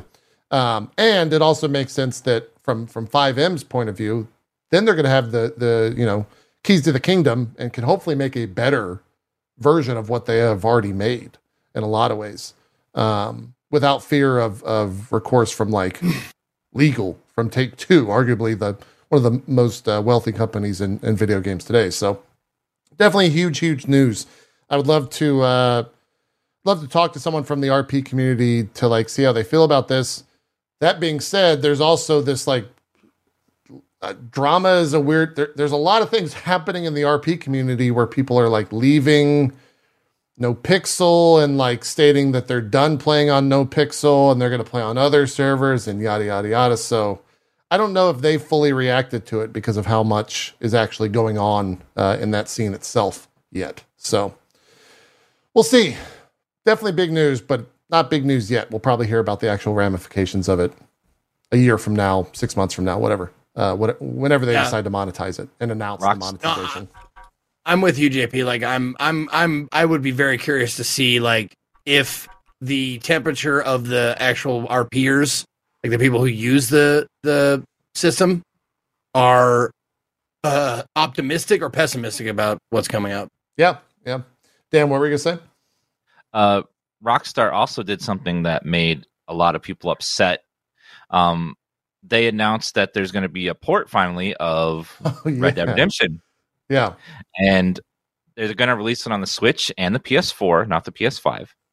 And it's going to be pretty much just it'll run at 4K on the Switch, I think, and then it'll be locked at 30 FPS, and there will be it'll have all the DLC, but there's but no online. The online will be disabled, and it will have almost no changes from the original port, and it won't be on PC either. So it's just going to be, and it's going to be fifty dollars. Just uh, they're going to release the port with minimal changes, about 4K on the PS4, and then like regular 720 on the um, Switch, Switch, like yeah. the old PS3 version. yeah. Uh, did you see what the CEO said uh, when he was Yeah, asked about that the price? uh, CEO uh, Strauss Zelnick of Take Two said, uh, "quote When defending the price, quote That's what we believe is the commercially accurate price for it. It certainly is a great I value for is. consumers." So there you go. What What is the? Well, I feel better. price? What about you guys? I feel so much Oh. better after hearing that. It's uh, I don't hate them anymore. We're good. We're good. It's fifty dollars, Zeke, for Red Dead Redemption One in 2023. When you could go Uh, to GameStop, just, re- just real quick, just real quick. Let me Fi- che- let me check. Let me check. Let me check. you can't find it on Um, Steam, which is another thing why No, people. no, are no. I'm not trying to find it on Steam. I'm trying to say uh, save up ten more dollars and get Baldur's Gate three. I can, I can imagine There him you- starting that. Now with, that now you're After, the IGN um, article. There you go. Welcome to it, Zeke. what were you gonna say? I Cohh? can, I can imagine him, you know, starting that whole thing with, you know, after talking to my good friends at Naughty Dog.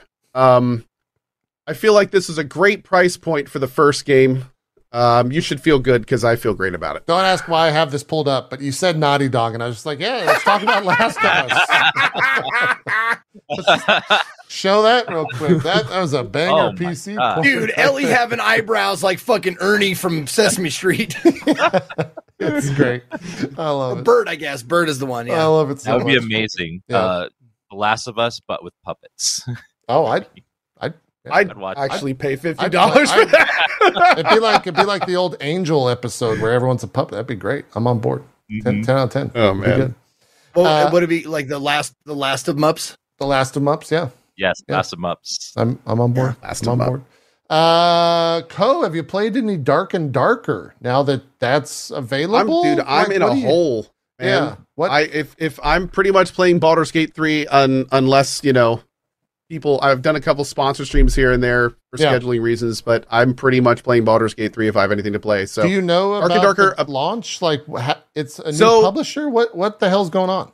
Yeah, so they apparently found a way to get it out. Um, people have been playing a lot of it lately. Apparently, it's playing well. A lot of people are having a great time with it. I I'm kind of unfortunate with the timing uh, because I would love to put more time into it, and it's Yeah. just not the best time to be playing other things right now. Uh, but no, I I mean it's things are looking good, man. Things are looking good, and a lot of people are like hardcore into it. You know, Sequisha, Grims, Anthony Kongphan, that whole crew is in. Uh, Lirik's been playing some of it apparently it's been great. I've seen Soda Poppins also in it too. So Yeah. people are back. People are loving it. Um, I don't know what their plans are now. I don't think they're doing. I think this might be the early access, if I'm not mistaken. So Really? I don't know Okay. if they're like. I, I'm not. I'm not entirely sure. I, I, they used to do specifically like the weekends, and they, you know they'd have like a five day period where it would be up, and then it would be down, and everyone would get their character erased. I don't know have they been public about that. So I don't know if it's a kind of thing now where it's just like, you know, have they announced the next time they're going to wipe? Are the servers always on? Um, again, because I haven't really been playing it myself, I haven't looked too much into this, but I got to say that I feel like a lot of the hype with Dark and Darker was starting fresh with everyone else on these big, like, you know, EA style events. And it's going to be interesting to see in two weeks, three weeks, a month, two months, you know, like if the servers are still on and they're not wiping anymore, like how much are people still going to be playing it? Yep. Yep. We'll have to see. We'll have to see. I hope they still are because once I'm done with Cyberpunk, I'd love to That's- jump in. Yeah. So we'll see. Three months. see. Yeah. yeah. Maybe. Yeah. They'll, maybe. Although I'm gonna- wipes. I don't know.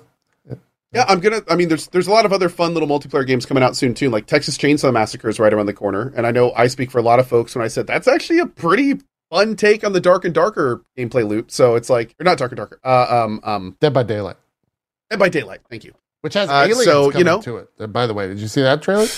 That's fucking Can't cool. wait for Nick Cage to fight him. That's That's what cool. I was. Uh, I was yeah, excited for Nick Cage versus the alien too. That's where I went uh, right out of the gate. Yeah. So So it's going to be interesting because Dark and Darker has now been out for you know a few days. It's gonna then TCM is going to come out, and a lot of the people that play Dark and Darker were also the people that were maining TCM.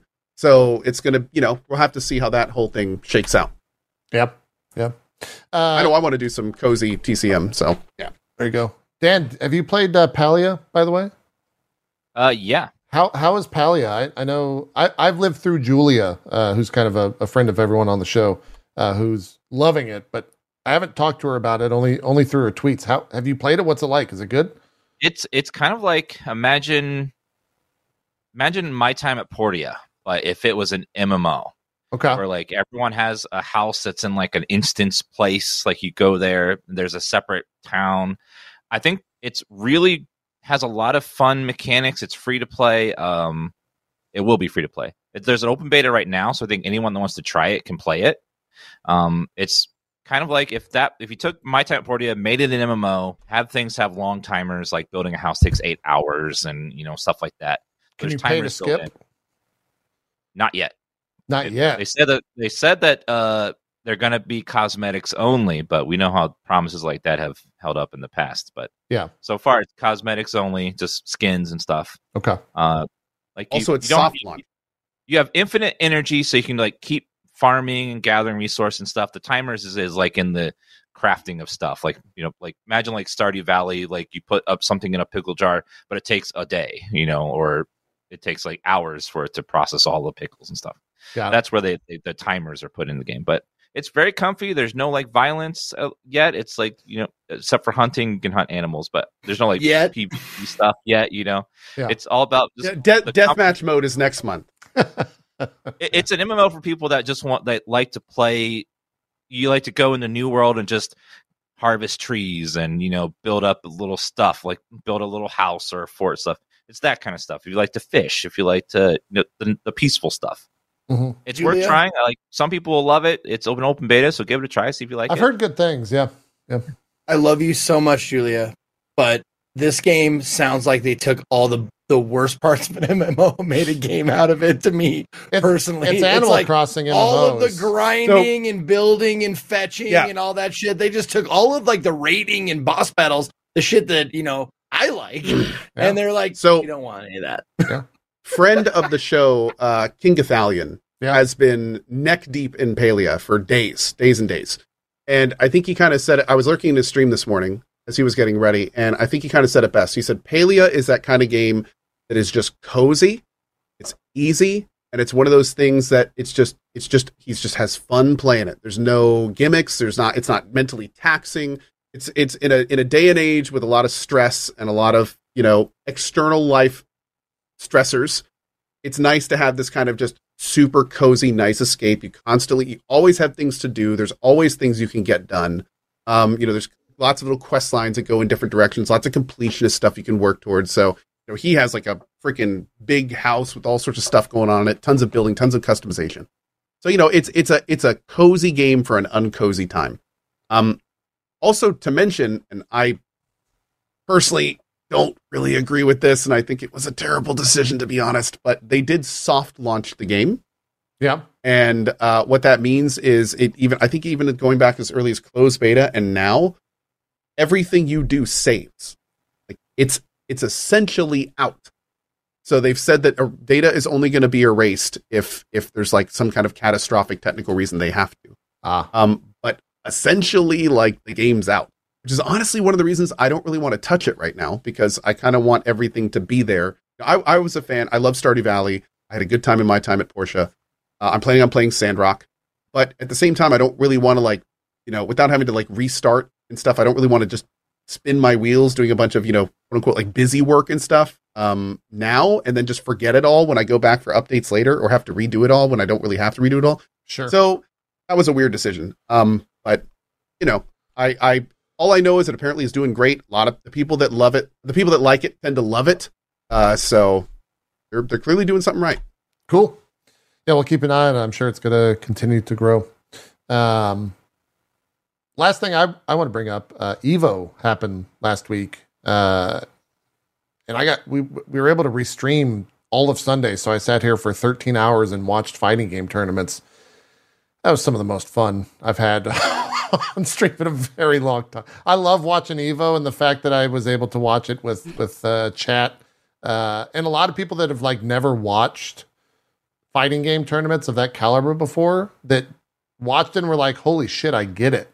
Like I, I understand the draw and the appeal for everything around this. Um, it was awesome. The finals were fantastic. There was everything you could wanted uh, in terms of uh, the Street Fighter finals, and it had all the emotion and everything you wanted. It was ten out of ten. Um, oh yeah, and Chad is reminding me now via the uh, the hiding inputs emote. It also had uh, is it? I think the Korean oh, that's hiding him. because the the Korean players Oh no. the Korean players uh, Oh, would don a Oh, blanket oh. over their fight stick when playing. And so you could look Wait, what? at that and see what it might look like when you would watch a camera on those players playing with a joystick in their lap and a blanket over it. Um, and Oh, so that no. became a massive uh, internet meme of just two dudes sitting in front of a TV and one of them's got a blanket on its lap playing with a joystick on a arcade stick. Definitely looks That's a, a- certain that's a- way. That's a penis. it definitely looks a certain way. Yep. Uh, Okay. so that was also fun because you Mm. know that chat chat is arguably the best part of, of fighting game tournaments because all the memes were great. They had a uh, they had a Chipotle ad that uh, Sajam, who's one of the commentators, Oh, and every time Chipotle would play, the in like in crowd uh, in arena audience would just erupt. They would just lose their shit every time the ad played, and so it became this giant meme. It was just fantastic. It was just awesome. Whenever it would be So- like, go to Chipotle and get your burrito now, the crowd erupts. It was great. They mic'd it, and it was going 10 out of 10. going back to what Dan said and the joys of them. I I heard there were some great mods. Oh yeah, well. yeah. Well, that was not at Evo. Yeah. That was at a tournament the week before Evo. Yeah. Okay. Uh, that Okay. I forgot the tournament, but it was a. I, I was like, wow, what mod is that? And then I, I took a look at it and I was like, man, that's that's a pretty great mod. yeah, I I forget the specifics on if that was the player that had the mod or the, the commentator? the commentator that was watching Yeah. that had the the completely nude Chun Li skin, or Yep. what? Was it the caster? So for those that don't know, there's there's nude mods for for Street, Street Fighter, Fighter, Six, yeah. and on one of these tournaments, uh, one of them was let's say uh, he was a bit aloof and forgot to disable his nude Chun Li mod, um, and uh, the crowd got quite the show. yeah, yeah. Which, funny enough, it's like playing Baldur's. It's the tamest shit now playing Baldur's Gate. Oh yeah, yeah, I know, right? I know. You got to be careful clicking too fast in that inventory uh, in Baldur's Gate, or oh man, yeah, yeah, exactly, Whew. exactly. So you could you could find you could find clips of that if you want to watch it. It's pretty funny, arguably, because they do the whole character introduction. look introduction. how then it just long they were on it. Yeah, it just it just shows Chun Li going like this, and she's just completely fucking nude, just like casting Yep. fireballs and doing kicks and the whole shebang. It's great. It's ridiculous. That's pretty great. Uh, I think that's kind of the final. Any any little tan- random tidbits of news? We, we skipped over some things, but that was most of the past. I got a bunch of games to talk about. We can do it next week. yeah yeah. There's there are there are other games out besides Baldur's Gate apparently. Mm-hmm. Um, Me and Dan played one of them. Yeah, what was you? That was uh, what was that game? like a- Sengoku Dynasty. Sengoku Dynasty. What is that game? What do you do in that game? apparently, they're Dynasty likes, which I wasn't aware of this because the company is apparently churning out a bunch of them. There's like Medieval Dynasty, there's Pirate Dynasty coming out. But uh, what do you think of it, Dan? I thought it was fun. It's like imagine a survival game, but y- the the houses and stuff you build are actually have use. Like you put an NPC in there and give them a job, and then you build a whole town, and then the town can like trade with other towns you build and stuff. Like it, it gets really complex. Hmm. It's like giving all that building you do in survival games a meaning and a purpose. That was very cool. Agreed. Cool. That's on. uh It's on Steam right now in early access. Uh, You actually like have a 50% whole off. interface for like having NPCs in your town, assigning them to structures, making sure they have a place to sleep, giving them tasks, assigning those tasks. Then you progress the seasons. You need to have like enough food between them and stuff. There's like a there's a, a bell. You can build walls and towers and tons of production stuff. And it's it's kind of taking like single player survival to this kind of management level, which Cool. is kind of cool. cool. Cool stuff. We'll check it out. Uh, I think that's good. I think we're. I think that's the show. We can do some shout outs and and wrap it up, and then I'll go play Baldur's Gate three. Uh, because I think that's what the rest of the world is doing right now. They're they're almost at nine hundred thousand. What are we up to? Yeah, I was gonna say like Eight hundred seventy five thousand is what I just saw in chat. Oh, So I hope they're getting close, man. I think they're about to best Hogwarts. Hogwarts. That's that was that was their yeah that was the closest they've been. So we'll see. Yeah, We'll see. Uh, and then Cyberpunk is like what one point two? Is that Cyberpunk's in the millions, right?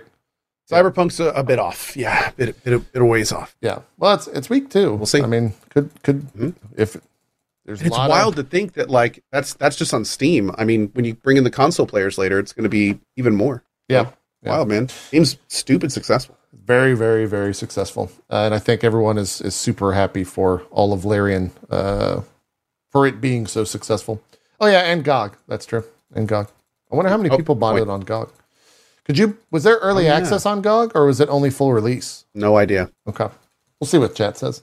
Let's do some shout outs, though, and then uh, close out the show. Zeke, what do you got going on? Where Yo. people check you out? Ah, hi everybody. Thank you, DansGaming, for joining me. I love you, man, and thank you for being here, dude. It's always I love you too. it's always good. It's always good to see you, man. Like I miss those those weekly days. Those weekly days. Yep. Um, I miss those those weekly uh, uh get-togethers that we used to have, and uh, we should we should hang out sometime probably. Uh, but thanks for being on the show. Uh, JP Cohh, you guys are okay. Um, thank you guys. That's fair. That's fair. My name Yes. is Ezekiel the Third. You can find me at or slash Ezekiel underscore I, I, I on Twitch, Twitter, and YouTube, and Ezekiel the Third, all spelled out on Instagram and TikTok. Uh, I stream every day except Mondays, starting at 10 a.m. Pacific, and I am starting so tomorrow off, but on Tuesday I am starting uh, the If Then contest that I hold once a month, the first Saturday of the month.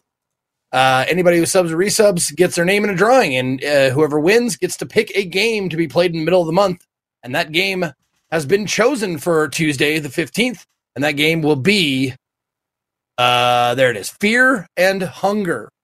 which is when I mentioned that I had never heard of it before. But when I mentioned that in my chat, people were like, "Oh, what? Oh, shit!" Because apparently it's it's pretty like adulty, like as far as like I guess there's like sex and violence or something in it. But Ooh. yeah, so uh, but there is a mod, I guess, or a, a setting, I guess, in the game that I can make them wear clothes, so that it won't be just like you know Dong Fest 2023. So we'll see, but that's what I'm I'm checking out on uh, on Tuesday, and that's all I have planned because that's all I usually ever have planned is one game ahead of time. So that's all I got. Thanks for joining us. Awesome. Uh, when are we playing SnowRunner? Have you have you? Well, that's the wrong thing. Have you planned? Oh shit, dude! SnowRunner? dude, I forgot to show you, man. Yeah, that's the wheel that you got. We gotta do. We gotta do SnowRunner. I'll Uh, I'll be finishing Baldur's Gate this week, so maybe next week. But l- listen, that's the thing. Like, I am free whenever, except Mondays. Any day is fine with me. We can right. do it. Um, so I just, I don't know, like, like hurting cats, man. I don't know. I got to get three, three other streamers to agree on a time, and that's Yeah, who would do that every fucking Tough. week for a decade? That would be real fucking stupid. Listen, this is this is scheduled though. This is every fucking week. We know to be here. Like scheduling one day, like that's tough, dude. Especially with everybody going like, I can't. I'm playing this. I can't. I'm doing a sponsored thing. You know, like we Um, don't schedule sponsored things or other things. uh, Like I schedule around this show. that would just be foolish to do. Cohh, let's do some shout outs. As always, thank you to JP and Zeke. And of course, huge thank you to Dan, DansGaming. We've done a, a lot of these fun sponsor streams recently. I hope we do more in the future. They've been great. Uh, my name is Cohh. please. Hi, coming coming up next week, we've got uh, a lot more Baldur's Gate 3 as we work through that. We're also going to be checking out Path of Exile later this week. Uh, I think maybe some Gord as well in there. A lot of other fun stuff. And of course, as we get ready for our big Starfield run, the countdown has started. And uh, hope to see you there for that. Should be a lot of fun. Yes, I am DansGaming. Why does it you can say see here. You can find me at Premium? Does Twitter dot com. Say, oh, hi. But oh, why Bye-bye. is that? What the hell? Finish your shout out, damn it.